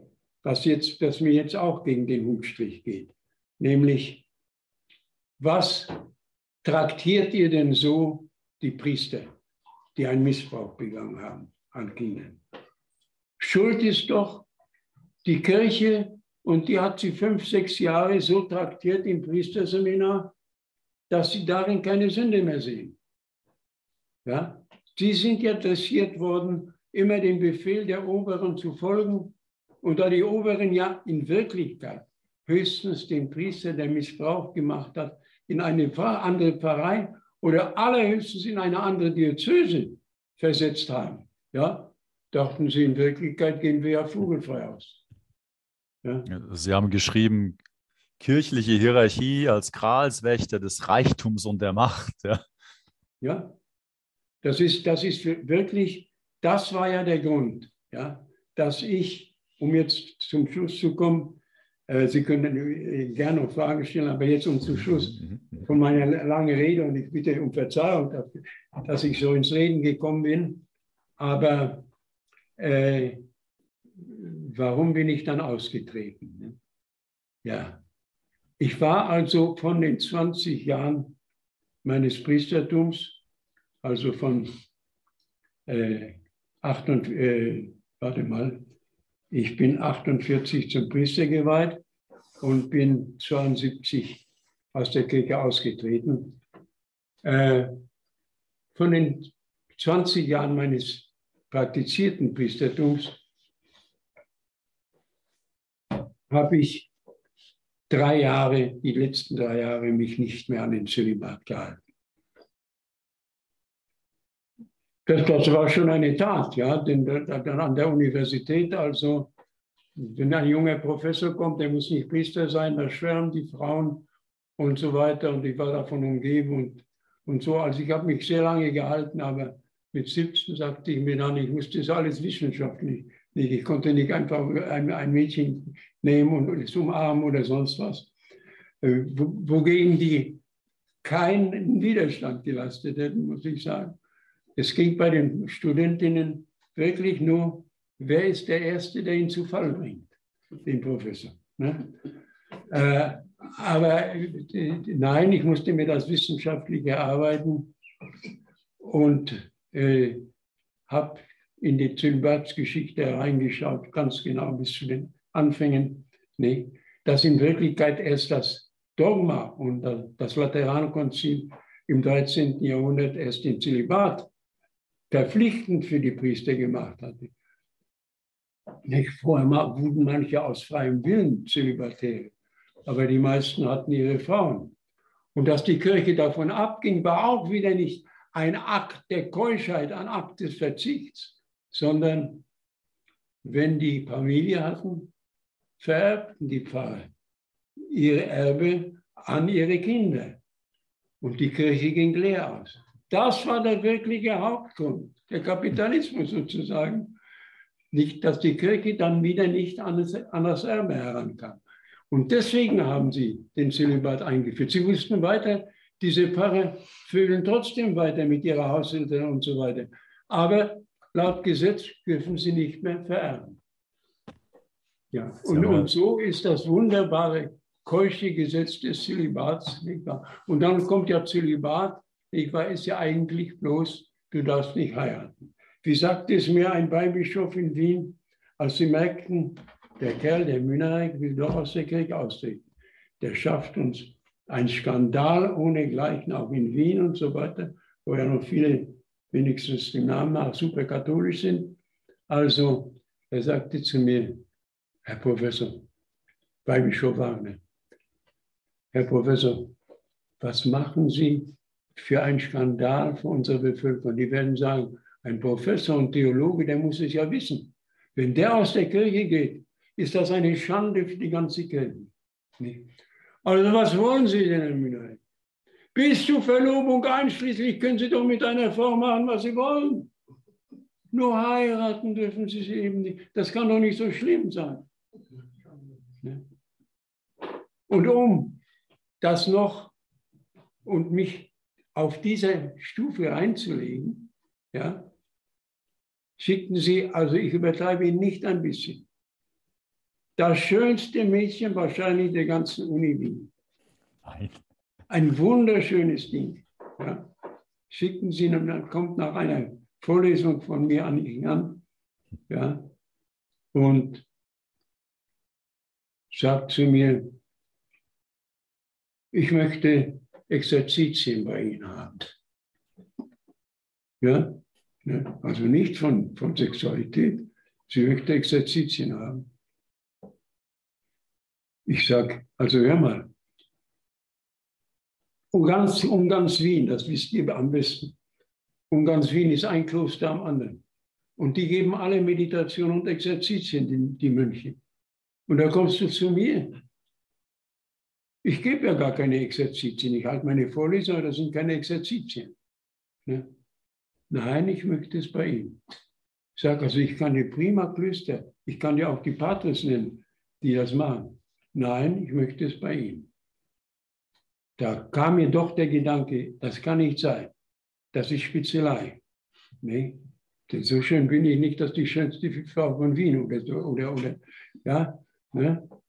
Und da sagte ich zu einem meiner Assistenten, ich hatte vier Assistenten, und da sagte ich zu mir, geh mal hinter ihr her. Und die ging schnurstracks wohin? Zum Generalvikar. Sie musste mitteilen, wie hat der Müller reagiert. Also eine Bespitzelung sondergleichen. Also da, darüber, haben, darüber haben Sie, ähm, wenn, ich, wenn ich das recht gesehen habe und gelesen habe, auch geschrieben, dass also, dass Sie da, also Sie haben gesagt, glaube ich, dass ja, die Mehrheit der Priester das Zölibat eben nicht einhalten kann. Und das ist in der Kirche bewusst. Und wenn dann jemand Reformer ist oder sich für neue Ideen einsetzt, dann wird da ganz bewusst ähm, dann vielleicht auch dann Beweise gesucht. Ja, und bei den anderen ist das einfach still, kann ja nur einen Grund geben. stillschweigend akzeptiert. Wer aus der Kirche ist, es muss ein Weib sein. Es kann nur einen Grund geben. Ja, auch in den Zeitungen stand, ich ist ja am Ende von meinem Buch Herrn und mhm. sind ja die vielen Briefe und, und die vielen äh, Notizen in Zeitungen, deutschen wie österreichischen Zeitungen, äh, wo die schreiben, ja, es gibt ja nur einen Grund. Die Kirche ist, die war noch so solide, Missbräuche waren noch nicht in der Rede. Also es kann nur sein, cherchez la femme, er muss eine Frau gehabt haben und sein, ganzer, äh, sein ganzes Heldentum ist für nichts wert. Wir müssen nur die Frau finden, die schuld daran ist, dass er abgefallen ist vom Priestertum. Ja. Hm. Und äh, dann haben sie ja, dann habe ich mir gedacht, so, wenn sie mich so bespitzern, dann setze ich mal eins drauf. Und habe, ich hatte, äh, weil mir die Nacht in dem von dem Beamtenhaus, in dem, das mir zugeteilt wurde vom Ministerium für Wissenschaft, ich musste jede Nacht den schlimmsten Krach, den, den schlimmsten Krach ertragen. Warum? Ich hatte der Dame, die über mir wohnt und verheiratet war, es war ein ziviler Beamter, aber sie, der bekam auch dieses, diese Wohnung, prima Wohnung, so 70, 75 Quadratmeter. Hatte ich den Korb erteilt. Die kam ständig zu mir, wenn er weg war und wollte mit mir eben in körperlichen Kontakt treten. Dann hat sie wieder die Wäsche fallen lassen von ihrem Balkon auf meinen, damit sie einen Grund hat, zu mir zu kommen und so weiter. Also ich sagte mir, ich muss mir jetzt also ein Haus außerhalb von Wien suchen. Ne? Übrigens war das dann eine, die auch vom Generalvikar bestellt war, dagegen mich. Nicht, denn es kamen natürlich zu mir viele Studentinnen, ja, mit denen ich aber nichts hatte. Ja. Also habe ich mir eine Villa am Rande des Wiener Waldes habe ich mir äh, äh, gemietet. Äh, die hatte zwar keine Kanalisation und so weiter, baden konnte man da nicht, das Wasser war vollkommen äh, äh, dreckig, aber ein wunderbarer Parkingsum und so weiter. Und da habe ich die ganze Fakultät, 18 Mann, habe ich zu mir eingeladen zu mir und setzte die Freundin, die ich gerade hatte, dann nach den 17 Jahren setzte ich neben mich. Also zu unsagt diese Pharisäer. Von den von zehn, von, von zehn Mann, von denen wusste ich, dass sie auch ihre Freundin haben. Aber sie waren alle unsagbar empört. Unsagbar empört, denn sie saß neben mir, brachte zwar die Speisen und so weiter, aber dann setzte sie sich zu mir. Nee, und da war auch ganz hinten der Leibarzt des Kardinals, König. Nicht?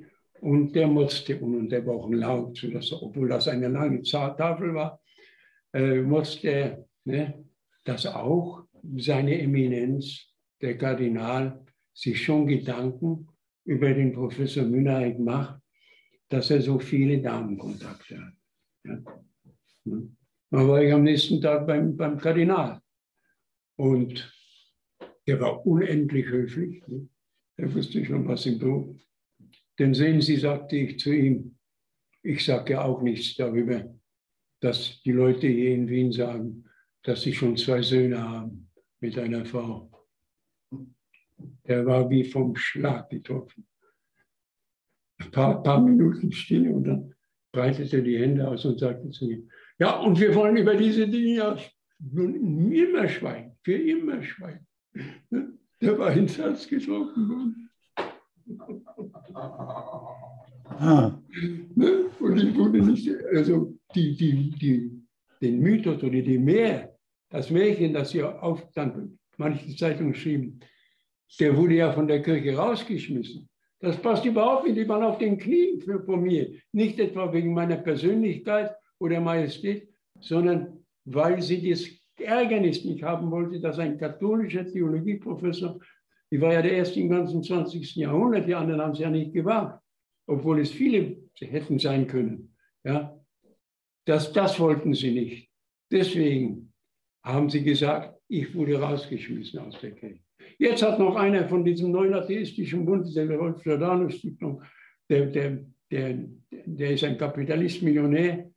Ohne das könnte ja dieser Club nicht bestehen der hat noch gesagt, ja, wir haben dich ja auch nicht gewollt, weil du ja schon aus der Kirche rausgeflogen bist. Ne? Dann nehmen Sie jedes Argument an, das ist Ihnen alles egal, wenn Sie nur Ihre vermeintlich, Ihr vermeintliches Recht oder Ihre Wahrheit in Anführungszeichen behalten können. Und dann haben Sie sich entschlossen, jetzt trete ich aus und ich mache das Ganze öffentlich. Ich schreibe den Brief und ich ähm, gebe den an die Presse raus. Ja, wie gesagt, ich bin ein bisschen sehr zu lang geworden, nicht? aber bis der Mund voll ist. Ne? Ha, nein, nein, ich meine, da gibt es ja, da gibt's ja also wahrscheinlich noch, noch so viel mehr zu erzählen. Das ist ja auch wirklich interessant und ähm, hilft ja auch, dass also ihren ganzen Werde, Lebensweg, Werdegang so ja, also. nachvollziehen zu können. Ja. Na gut, danke Ihnen. Bin Ihnen sehr dankbar, dass Sie da so lange ausgehalten haben. Ja, nein, nein, nein. Und, und wie, also, was, was war denn letztlich, ähm, also da haben Sie wirklich einen, einen Tag gesagt, jetzt, also jetzt habe ich die Faxen dicke, also ich bin also ja, über die ja, letzten nein, Jahrzehnte nein, immer mal wieder rausgeschmissen worden, aber jetzt trete ich aus. Ja, nein, ich habe es mir ja nicht leicht gemacht, wissen Sie. Ja. Es ist so. Das ist vielleicht in der Schweiz genauso. Wenn du, nur wenn du Beziehung hast, kriegst du auch eine Professur. Ja. Das ist sehr oft so. Das ist nicht bloß in der Theologie so. Nein, nein. Das ist auch in der Medizin und in, in Germanistik mhm. oder sonst. Mhm. Mhm. Ja. Mhm. Und ich habe mir das so ohne Protektion erarbeitet, weil ich ja keinen Menschen hier im Westen kannte und auch nicht diese Beziehung hatte. Ne? Mhm, mhm, Zum Beispiel mein Professor, bei dem ich habilitierte, der hatte an sich ein netter Mensch, aber hatte einen, ein Übel, du musstest dich mit ihm küssen, ob sie es glauben oder nicht. Ne? Und ich lehnte das immer ab, also war ich schon durchgefallen. Als ich meine, Doktor, meine Habilitationsarbeit abgab und ich hatte daran wirklich drei Jahre schwerstens gearbeitet, weil für einen Theologen ist Biologie und alles, das sind ja keine Fächer, wird ja nicht ernst genommen. Und ich hatte ihm vorgeschlagen und erst ein halbes Jahr darum gekämpft, dass ich diesen Titel bearbeiten konnte über Theologie und Evolution. Das war damals ein heißes Thema, aber von kaum einem Theologen in Angriff genommen. Ne? Und da habe ich drei Jahre noch mich rein in die Biologie, in die Naturwissenschaft gestürzt, sodass es drei Jahre. Was sagte mir der Bischof, äh, der, der Professor? Weil er ja von Assistenten umgeben war, die nur umschmeichelten und küssten. Was sagt er zu mir? Oh, Hubertus, mit deiner Habilitation wird es nie was. Drei Jahre brauchst du schon und hast noch nichts fertig. Komm her morgen.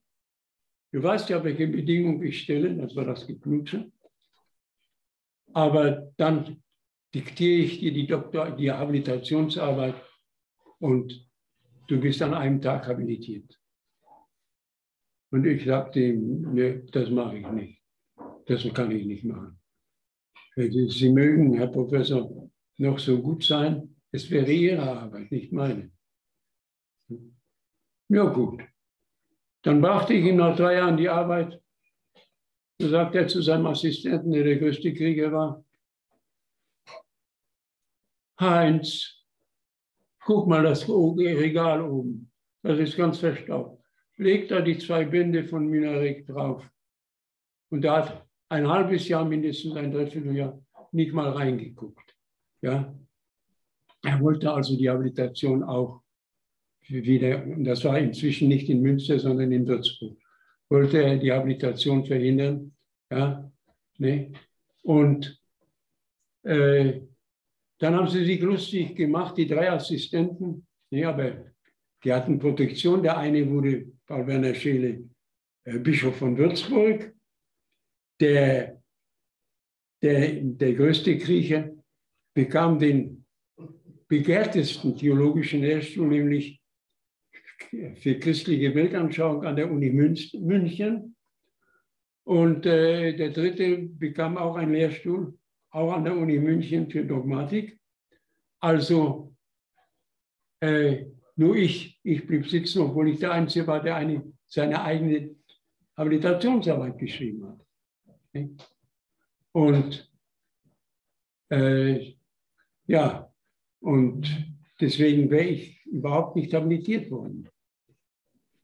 Nun sagten die Leute, das war mein, mein, mein, mein Bonus, es sagte der Bekannte, einer der berühmtesten, der dann von Hans Küng nach, äh, nach Tübingen geholt wurde an die Uni, Herr Professor Dr. Auer, der sagte zu meinem Professor Josef, ist der mit Vornamen, Josef, wie lange willst du eigentlich den Münnerek noch hinhalten?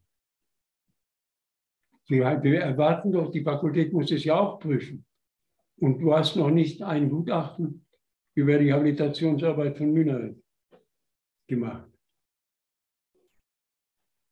Und nun war mein Glück, dass dieser Professor auch, obwohl er gar nicht mein Doktorvater war, dass er sich die Arbeit vornahm und eine glänzende Rezension, ein glänzendes, Gutachten über eine Habilitationsarbeit schrieb.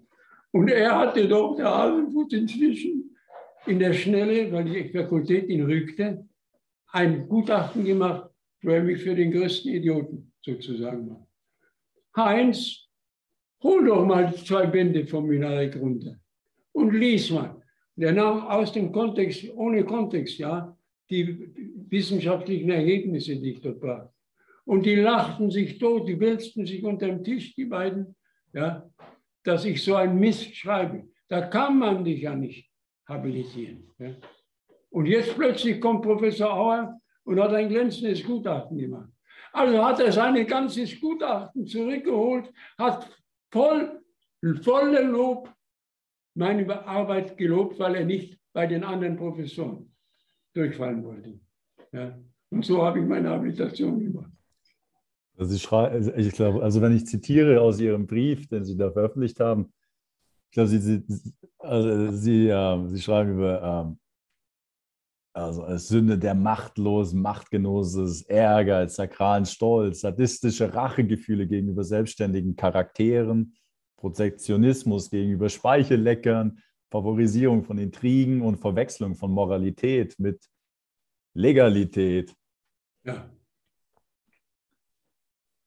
Und, und, und dann, haben sie, und dann haben sie irgendwann gesagt, also jetzt, ich habe die Nase voll, ich. Ja, da, aus, aber trotzdem, ja. wie gesagt, ich wartete die großen Ferien äh, des Jahres 1972 an, äh, ab und musste mir, da ich nun einmal ein sehr theoretischer Typ bin, musste mir das alles durchgehen lassen. Ich habe eine Liste erstellt.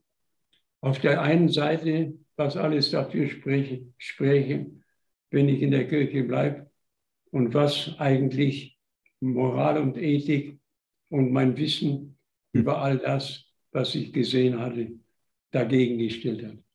Und ich habe das auch dann begründet in meinem Brief an den Papst. Äh, Nietzsche sagte einmal, erst zog ich den Schluss, dann zog er mich. Ja, das heißt, aufgrund des Schlussurteils müsste ich eigentlich sagen, ja, du müsstest austreten. Nun aber war ich ohne Protektion Professor geworden. Hm. Hatte so kämpfen müssen überall. Nichts war mir geschenkt worden. Und dann wusste ich, in Österreich haben sie unmittelbar 45 nach dem Krieg natürlich nichts lieber gewollt, als sich von Deutschland zu trennen. Das heißt, sie haben auch das Konkordat, das Hitler 1933 mit dem Vatikan geschlossen hat, das war ja sogar der erste Staatsvertrag. Der, der, der Hitler wurde ja durch die Kirche erst hoffähig, weil das der erste Vertrag war. Die, die, die meisten Länder wollten ja gar nicht mit ihm zu tun haben. Ja? Also da kam, bekam, bekam sie den ersten Vertrag und deswegen wurde also das Konkordat so gelobt. Aber äh, ich äh, war nun in der Klemme. Denn wenn Österreich nun aufgehoben hat, das Gesetz über das Konkordat, und jeden, jeden Professor der der kirchlichen Lehre zu nahe tritt, so heißt der Terminus, äh, der Terminus, äh, äh, der juristische. Wenn eine, ein Theologieprofessor der kirchlichen Lehre zu nahe tritt, Heinrich Böll hat dann geschrieben, was heißt eigentlich zu nahe treten? Es kann, es kann doch sehr intim sein, wenn einer nahe tritt. Nein, wenn er zu nahe tritt, bedeutet Kritik an der Kirche. Wenn also einer der katholischen Lehre, ein Professor der katholischen Lehre zu nahe tritt, ist er in dem Falle zu pensionieren. In Deutschland ist es so, wenn du als Professor, katholischer Professor, äh, der kirchlichen Lehre zu nahe trittst, kriegst du einen Lehrstuhl in einer anderen Fakultät. Das hat Hitler durchgesetzt, weil Hitler wollte ja, dass die Leute, die aus der Kirche austreten, nicht im Niemandsamt sind. Er bestand darauf, dass ein katholischer Theologieprofessor, auch wenn er von Soziologie, Biologie und von allen Dings keine Ahnung hat, einen Lehrstuhl behalten muss. Und das haben die gekappt, die Österreicher. Und das heißt, ich wusste ja, dass wenn ich die Kirche so kritisiere, nicht, Kardinal König rief mich vorher noch an und sagte, was soll es denn? Wir wissen ja, dass alle, wie das alles geschieht. Aber müssen Sie das so, so barsch und so harsch und so scharf vor den Theologiestudenten ausdrücken? Die treten mir ja alle aus dem Priesterseminar durch Sie aus. Aber dann habe ich mir gesagt, also alles. Ich darf nicht wegen der Karriere nicht austreten, wo ich klar weiß, dass diese Kirche keine Kirche, damals war ich noch Jesuaner, keine Kirche Christi ist, sondern ein, eine Sache des Kapitals, der Kapitalismusanhäufung, der Versklavtheit an den Staat, gegenseitige Versklavtheit. Ein Kollege von mir, der dann nach mir als zweiter Auswahl, Horst Hermann nannte das dann das prostitutive Verhältnis zwischen Staat und Kirche. Also ich musste austreten und deswegen habe ich dann mein auf den Brief an den Papst, den ich auch dem Kardinal König übersandte, in Durchschrift getan. Und das war mein Austritt aus der Kirche. Korruption, Heuchelei, wunderbar heilige Leute in der Messe mit Segen und allem. Und in Wirklichkeit dahinter wartet schon das Auto mit der Freundin und so weiter. Und also ich trat aus der Kirche aus. Und alle Folgen kamen ja. 15 Prozesse mit der lieben Mutter Kirche, sechs Prozesse mit dem größten Konzern, der unbedingt mein Buch wollte, Bertelsmann-Konzern. Der größte Buchkonzern, nämlich, das wissen die meisten nicht, und alle unsere Verlage haben nur noch ihren Namen, sind alle in der Vormundschaft des, in der kapitalistischen von Bertelsmann, Holzmann oder Springer. Alle haben ihren Stolz und ihren Charakter verloren. Das muss man auch hinzufügen. Mhm. So erging es mir. Und das waren dann zwölf Jahre nochmal Prozesse mit diesen Bertelsmann und, äh, und äh, der Kirche. Aber das wäre nochmal ein neues Kapitel. Sonst höre ich nicht auf zu sprechen. ja, also, also, vielen Dank. Und also wenn, wenn ich Ihnen zuhöre, dann, dann frage ich mich natürlich, oder, wie, also wo der Mut herkam, nicht? Also wahrscheinlich eine der mächtigsten weltweiten Institutionen, vielleicht auch ähm, so in der Öffentlichkeit zu konfrontieren. Ja. Wenn Sie sehen, wie die, die Briefe am Ende äh, des, des Buches Herrn und Pflichten der Kirche, wo ich das alles schildere, äh, das sind ja also unwahrscheinliche Briefe auch von Zeitungen, wie zum Beispiel die Presse in, in Wien. Ne? Er leide an irgendeiner Krankheit und so weiter. Und solche Sachen. Also ich wurde so falsch und schlecht behandelt und beurteilt, nicht? Aber Sie oder, hatten immer dieses innere Wissen, also Sie haben gerade vom Gewissen gesprochen, oder also Sie haben gewusst, ich mache das Richtige. Sie haben sich von den Zweifeln ja, in dem Maße nicht beeinflussen ja, lassen. Ja, und vor den, vor den Warnungen, nicht? Äh, es ist ja dann so, dass äh, diesen Spruch werde ich nie vergessen. wie ich dann schon wegen der vielen Verfolgung in Wien äh, nach Deutschland übersetzte und bei, in Kitzingen bei Würzburg wohnte, kriege ich plötzlich einen Anruf von äh, Chefredakteur und Herausgeber der Mainpost. Das ist die wichtigste Zeitung im, äh, im fränkischen Teil von Bayern. Mhm. Bekomme ich einen Anruf, ich möchte doch äh, in seine Villa kommen. Herrliche Villa, wunderbarer Park und so weiter. Vornamen weiß ich heute nicht mehr, da müsste ich in meinem Buch nachgehen, aber das war Herr Meissner, der Herausgeber. Derselbe Name eigentlich wie der Kardinal von Köln. Und der bewirtet mich wunderbar und kommt dann mit der Wahrheit, mit dem, was er wirklich wollte, heraus. Wir bieten Ihnen, dass Sie ja Ihre Professur verloren haben. Auf Österreich haben wir keinen Einfluss hier in Deutschland, aber Sie können jetzt zum Telefon greifen. Am anderen Ende des Telefons wird der Rektor der Universität Würzburg sein. Sie kriegen sofort einen Lehrstuhl. Wenn Sie sich A verpflichten, Ihr Buch über diese Sache, Herrn und Knechte der Kirche, nicht herauszugeben und sofort in den Schoß der Mutterkirche wieder zurückkehren. Ja. Ich war so flachgeschlagen sozusagen, äh, dass ich sagte, ja, das müsste ich mir dann aber doch überlegen. Aber ich rufe jetzt mal Herrn Schreiner, so hieß der, den, der Rektor der Universität Würzburg, den rufe ich mal an und dann äh, will ich weitersehen. Ja, rufen Sie an und der bestätigte mir tatsächlich, der Rektor der Uni, Sie kriegen sofort einen Lehrstuhl hier an der Katholisch-Theologischen Fakultät der Universität Würzburg. Wie gesagt, auf Österreich haben wir keinen Einfluss, aber wir können Ihnen hier in Würzburg sofort eine, eine Professur geben. Ja. Und dann verging ein bisschen, es wurde viel Wein getrunken und so weiter. Es saß dort quer gegenüber von mir, saß noch Herr Richter, das war ein Chefredakteur. Der Meißner war nun der Herausgeber. Und dieser Sklave, der nickte nur zu allem, was der Herausgeber sagte, nickte dieser, obwohl er zwei Meter groß war, zwei Köpfe größer als der Herr Meißner. Ich sah also nur eine sklavische Atmosphäre.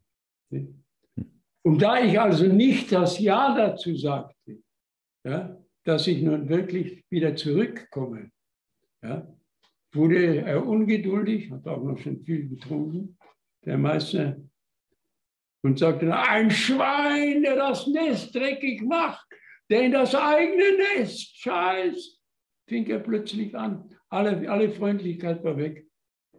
Und dann sagte er, und diesen Satz werde ich nie vergessen, Wissen Sie, die Kirche hat keine Inquisition mehr. Das können wir uns nicht mehr leisten. Aber wir können jeden gerichtlich fertig machen. Wenn Sie nicht zurückkehren in die Kirche, dann werden wir Sie mit 30 und mehr Prozessen belasten. Und Sie werden dann im Rinnstein liegen, um die Gnade winseln wieder in die Kirche aufgenommen zu werden. Dann 30 Prozesse wurden es nicht, aber um die 20 wurden es. Also, also das, was sich für mich so wie so ein roter Faden durch, durch Ihre Geschichte, die Sie mir schildern, zieht, das ist eigentlich so das selbstbestimmte freie Denken oder sich dem eigenen Gewissen verpflichtet fühlen, aber nicht eben einer, sag ich mal, externen Autorität. Und jetzt ist das aber so.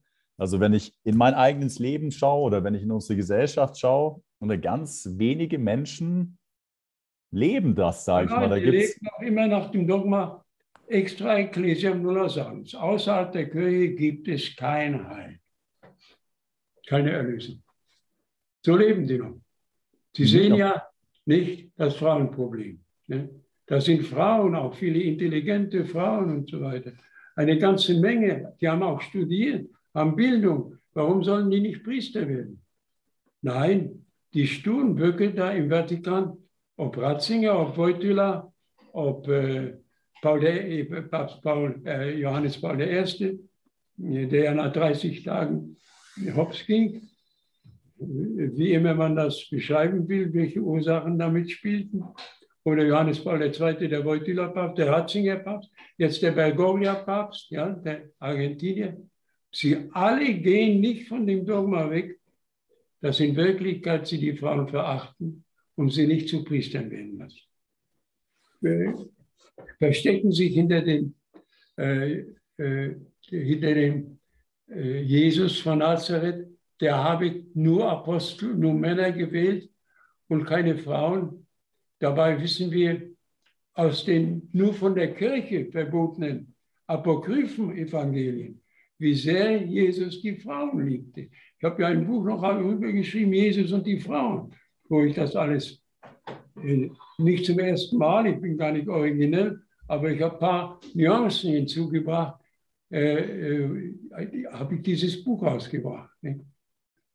Um, um zu zeigen, wie sehr die Nonne und die private Frau da also vernachlässigt oder unterdrückt wird.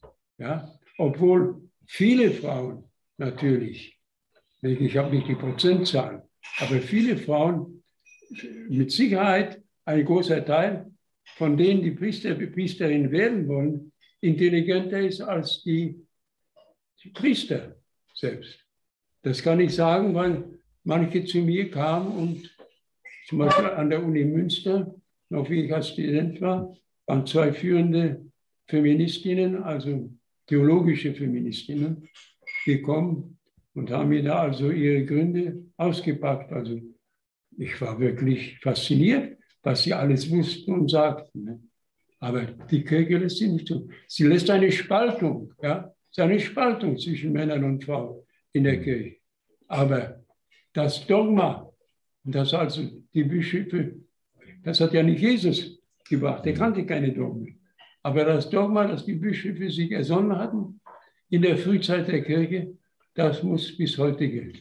Und sie treten nicht davon zurück, auch wenn die Kirche mhm. dabei wahrscheinlich zugrunde geht. Denn wenn die Frauen tapfer wären, dann den Vorwurf muss ich ihnen machen, dann würden sie einfach aus der Kirche austreten und bilden ihre eigene Gemeinschaft. Genau, Warum nicht? Also das wäre jetzt meine Frage, oder? Also ähm, viele sind ja in diesem Dogma, in diesem Glaubenssystem drinne und sind sich dessen nicht wirklich bewusst, dass das ein Dogma ist, dass das ein vielleicht blinder Glaube ist, ohne Vernunft oder Einschaltung des eigenen Gewissens, ohne eigenes freies Denken. Und jetzt, also Sie sind ja da wahrscheinlich der Experte schlechthin, der sich eben aus einem Dogma oder einer Doktrin befreit hat. Nein, das kann ja jeder sehen. Genau, aber das ist dann jetzt für jemand, der vielleicht gerade am Entdecken ist, dass das vielleicht doch nicht so ganz passt, wie einem das ähm, glaubhaft gemacht oder wie, wie, wie, das Glaubenssystem einem das so ja, vielleicht aufdrängt. Was, was, was sind denn Dinge, die jetzt jemand, der vielleicht noch nicht den Mut hat, wie Sie, was, was würden Sie da denn mitgeben vielleicht? Ja, wie, wie kann man sich von Dogma lösen oder sich bewusst werden? Ja, ja es ist ja so, nicht wahr? Die Kirche hat also Jahrtausende, zwei Jahrtausende lang die Hölle gepredigt, ja, die ich glaube auch, nicht? Und das, da, da, da kann ich darüber diskutieren, ich kann es nicht beweisen. Aber ich könnte mir denken, ich habe sehr schnell erklärt in meinem Buch über Unsterblichkeit, ne, die Hölle gibt es gar nicht. Die kann es gar nicht geben. Denn ein liebender Gott und eine Hölle auf ewig, das verträgt sich nicht. Ja? Aber ich kann mir denken, dass ich mit meinem Ballast an guten oder schlechten Taten ja, in verschiedene Regionen der Jenseitswelt komme. Das kann ich als Hypothese, ich kann es nicht beweisen. Aber selbst ein großer deutscher Philosoph wie Schilling hat so bewiesen, dass es eben gerade um Stufen der Transzendenz jenseits der Grenze des Todes geben kann, weil ja jeder Mensch ein ganzes Bündel von Gleichgültigkeit, von bösen und von guten Taten in sich vereinigt. Ja? So wie auch Mohammed ja in einem seiner Suren sagt, der Mensch ist schwach. Und die Schwäche ist ja die größte äh, Grundlage dafür, dass man eben mal so schwach wird, dass man mal auch eine, um es in der katholischen Sprache zu sagen, mal eine Todsünde begeht. Nicht wahr?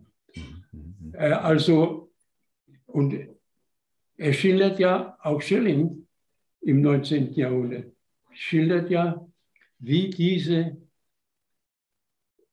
Geister herumsuchen, herumwandern in einer jenseitigen Welt, die sie nicht verstehen können. Die sind noch immer hier auf Erden. In Wirklichkeit, nur wenn sie an das Ohr eines Kirchenbesuchers gehen, hört er sie nicht mehr. Mhm. Ja? Mhm, mhm. Nicht, selbst ein Kant, der ja sozusagen der rationalste Kopf der deutschen Philosophie war, hat über die Geistervisionen von Svenborg, diesem berühmten Schweden, hat er sehr viel gesprochen mit ihm und sehr viel äh, daraus entnommen über eine solche Möglichkeit. Es ist nur ein Postulat nach, nach äh, Kant. Das heißt, eine, ein Erfordernis der Sinnvernunft des Menschen. Ja? Die Vernunft sagt sich, was sie auch nicht beweisen kann, aber sie kann sagen, Junge, in diesen 30, 40 oder selbst 100 Jahren, die du lebst, kannst du nicht alles wissen über die Welt und kannst du nicht die volle Reifung erlangen. Ja? Er kann höher oder niedriger steigen in der ethischen Selbstvervollkommnung. Aber das ist, das ist eine zu kurze Zeit. Es ist also ein Postulat der Vernunft, sagen sowohl zwei so unterschiedliche Denker wie Kant und Goethe, es muss uns doch von der Natur aus gegeben werden, eine weitere Möglichkeit.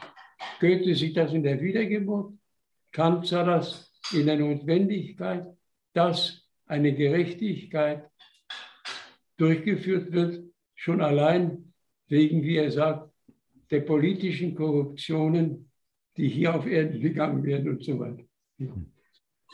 Also ich beweise damit nichts, aber im Sinne einer Sinnhypothese ist, sollte sowas nicht lächerlich gemacht werden, finde ich.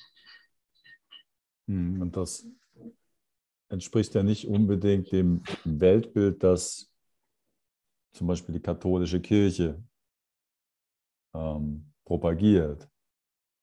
Ja, und ich werfe nun der Kirche vor, sie propagiert es ja als Dogma. Sie propagiert das ja als, als Wahrheit wenn du diese Wahrheit nicht akzeptierst, das ist bis heute so, bist du ein Heretiker, bist du ein Ketzer.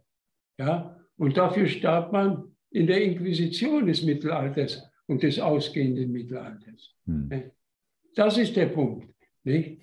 Und sie wird auch daran, an dieser Härte wird sie auch zugrunde gehen. Denn der Exitus aus der Kirche ist ja massenhaft. massenhaft. Die, aber sie wollen lieber zugrunde gehen, als dass sie von ihren Dogmen abtreten, ne? abweichen. Das ist der Punkt. Nicht? Und mhm. warum? Sie sind nun ja nur am Leben, weil sie vom Staat so kapitalistisch unterstützt werden. Ja? Mhm. Wenn du zwischen 14 und 24, das sind verschiedene Berechnungen, zwischen 14 und 24 Milliarden pro Jahr vom Staat bekommst, selbst für Sakristeidienste in Bayern zum Beispiel wird sogar der Sakristan wird sogar bezahlt vom Staat. Ja. Wenn du solche Dinge siehst, ich habe sie behandelt in meinem Buch Papstentzauberung, äh, vor allen Dingen über den Papst Ratzinger, ja, dann sieht man, diese Kirche hält sich nur noch im Grunde durch die Kapitalzucht, sie ist der größte Grundbesitzer in der Bundesrepublik und so weiter. Sie hält sich nur durch das Geld. Ein, ein, äh, ein Bischof Marx, Erzbischof von München, der also äh, über das größte Portemonnaie sozusagen der Kirche verfügt in Deutschland, ja, tritt wunderbar ab und alle loben ihn dass er wegen der Missbrauchsfälle abgetreten ist. Dass er aber selber auch Leute gedeckt hat. Und dass er für 40 Millionen sich ein neues Haus neben dem Palast hat bauen lassen. Ja. Da, da spricht keiner was davon. Also wenn, wenn die es gehört ja fast schon wieder auch in Deutschland zu Political Correctness, dass man diese Dinge nicht erwähnt. Also, nicht? Was, Wie war der Skandal in Limburg mit dem, mit dem, äh, äh, äh, mit dem Bischof, der sich so luxuriöses Bad und so weiter, also weit über die normalen äh, Verhältnisse auch eines Bischofs hinaus äh, machen ließ. Was ist er?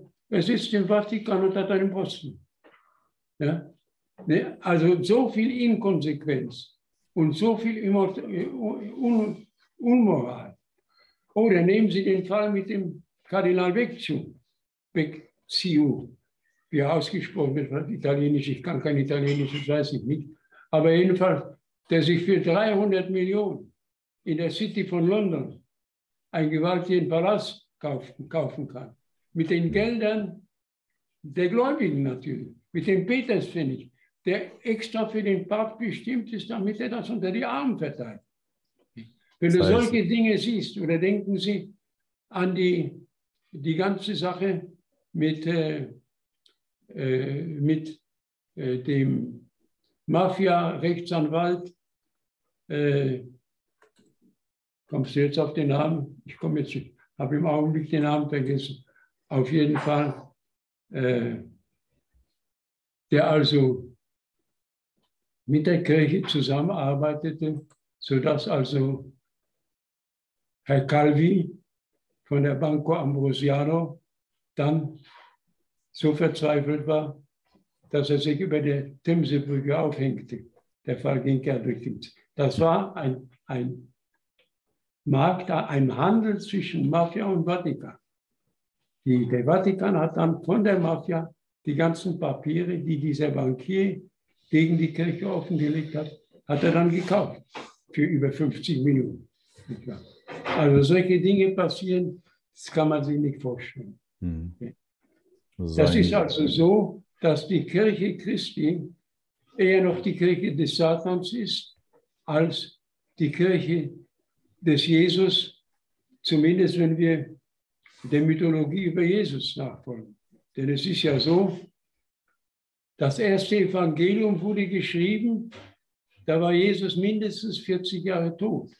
Was alles in 40 Jahren geschieht hm. und was da dazu gedichtet wird und was da an Erhöhung reingesetzt wird, an Erhöhung einer irdischen Person, das geht ja über alle Grenzen hinaus. Wenn, wenn das muss man ja auch bedenken. Wenn ich Sie fragen darf, aus Ihrer Sicht, wie viel von dem, was heute als Bibel ähm, ähm, ja, erwerbbar ist oder der heutige Version der Bibel, wie viel von dem ist, ähm, also in Anführungsstrichen, ursprünglich oder ähm, das ist natürlich wahrscheinlich eine ganz offene und, und ähm, ja, nicht ja, so zu beantwortende Frage. Mal Hunderte, tausende Mal wurde die Bibel umgeschrieben. Mhm. Tausende Male. Ja.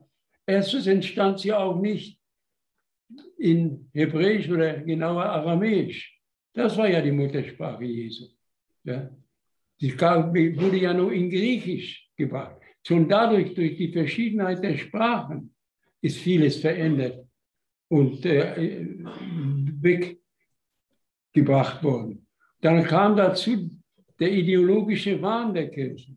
Die wollten ja eine Kirche entstehen lassen ja, und zugleich die Herrschaft antreten. Denn die, das ist ja durch Kaiser Konstantin, das war ja die Eröffnung.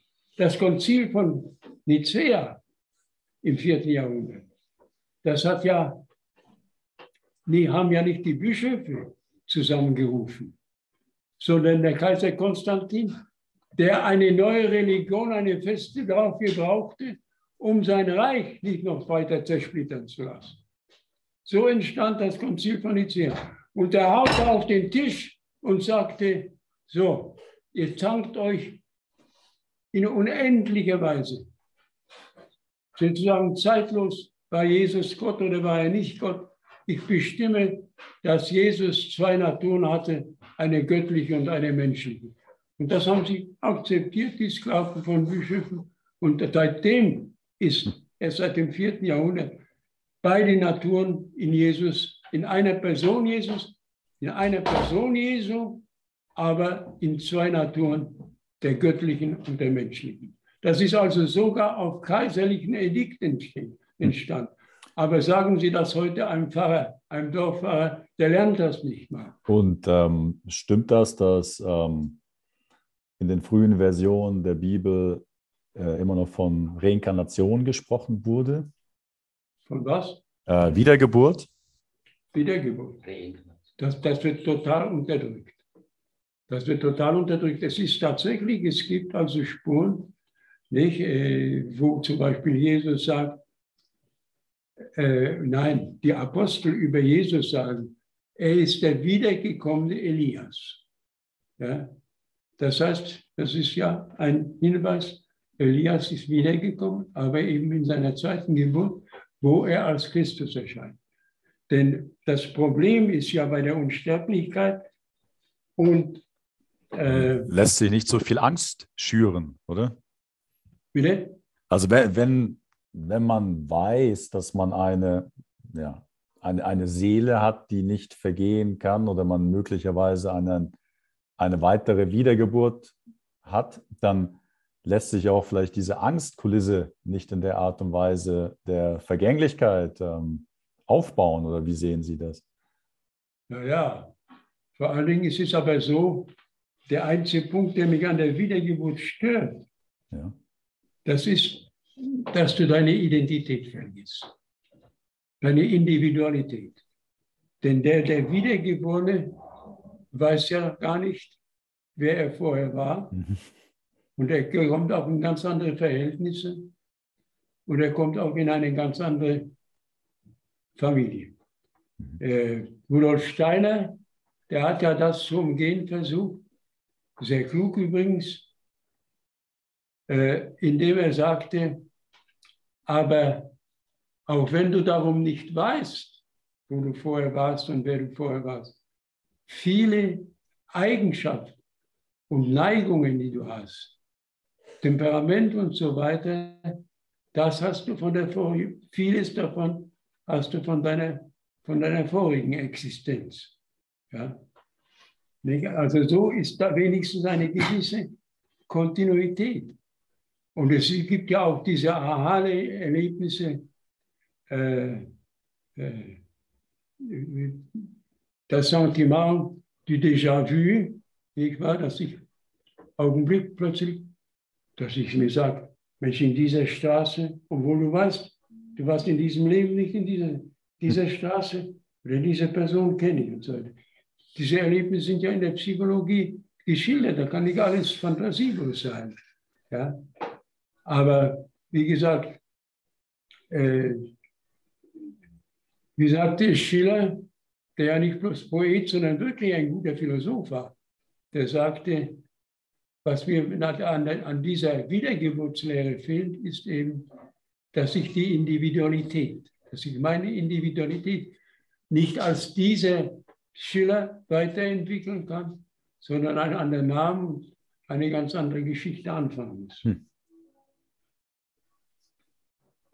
Ja, lieber Herr Professor Minarek, das war wirklich ein ja, faszinierendes Gespräch. Ähm, ich ja, schau gerade auf die Uhr. Ich glaube, das geht jetzt schon. Ähm, ja, also gute zwei Stunden.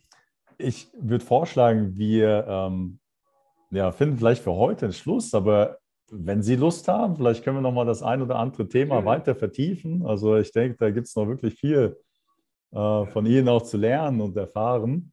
Ich weiß nicht, haben Sie vielleicht noch ein, ein, sag ich mal, ein, ein Schlusswort oder etwas, was Sie vielleicht noch an die Zuschauerinnen und Zuschauer weitergeben möchten? Ja, ja ich würde mich gerne noch äußern als der Hausherr. Ja, bitte, ja. Mal das Kamera, dass ich in die Kamera komme. Also da hinten, da hinten seht ihr eine Ausstellung von Büchern von äh, Hubertus. Ja. Also hier, da haben wir einiges aufgestellt. das können wir dann vielleicht beim nächsten Mal ein bisschen mehr besprechen. Oh ja, also was ich, was ich auf jeden Fall mache, und da lade ich auch jeden der, ja, der, der, der Zuschauer hier ein, ich werde verlinken die Internetseite von Herrn Minarek und natürlich auch die ganzen, ähm, ja, ein ganzes Werk, also dass jeder, der sich angesprochen fühlt, da auf jeden Fall die Möglichkeit hat, sich weiter zu vertiefen. Und ähm, also von meiner Seite, also sehr gern nochmal noch mal ein Gespräch, wo wir vielleicht dann auch noch mal ein bisschen mehr in die Tiefe gehen können, auch äh, vielleicht auf spezifische Themen. Ähm, ja, ja, man könnte zum Beispiel äh, die einzelnen Bücher oder die, die äh, man für wichtig hält, die könnte ich also kurz kommentieren zum Beispiel. Oh ja, das wäre vielleicht eine spannende Sache. Wir können ja auch also eine offene Frage hier an die Zuschauer, also welches, welches Buch oder welches Thema vielleicht so am relevantesten ist oder am ja, spannendsten ja. wäre und dann, dann greifen wir das auf und ähm, kommen nochmal zusammen. Ja, ja. Also ich erzähle vielleicht noch über meine Verbindung also zu Hubertus. Ja, bitte, ich war ja. bei ihm Student in Wien, also ja, 69. Genau. Ja. Ich bei ihm ja sogar Prüfungen gemacht über vergleichende Religionswissenschaft. Also wir kennen uns jetzt schon sehr lang. Ja. Wir, wir sind übrigens hier in dem Raum, wo hier Vereinsarbeit geleistet wird. Also Sie sehen hier Plakate da oben. Also ich bin im Vorstand eines Vereins, der heißt Seminar für freiheitliche Ordnung. Wir beschäftigen uns sehr intensiv mit Fragen, also wie, welche Möglichkeiten haben wir, unsere unsere Sozialstrukturen zu reformieren? Welche Möglichkeiten haben wir, diese Ordnung, die wir jetzt haben, politisch, die umzuändern, so, so dass Menschen hier vernünftiger miteinander leben können?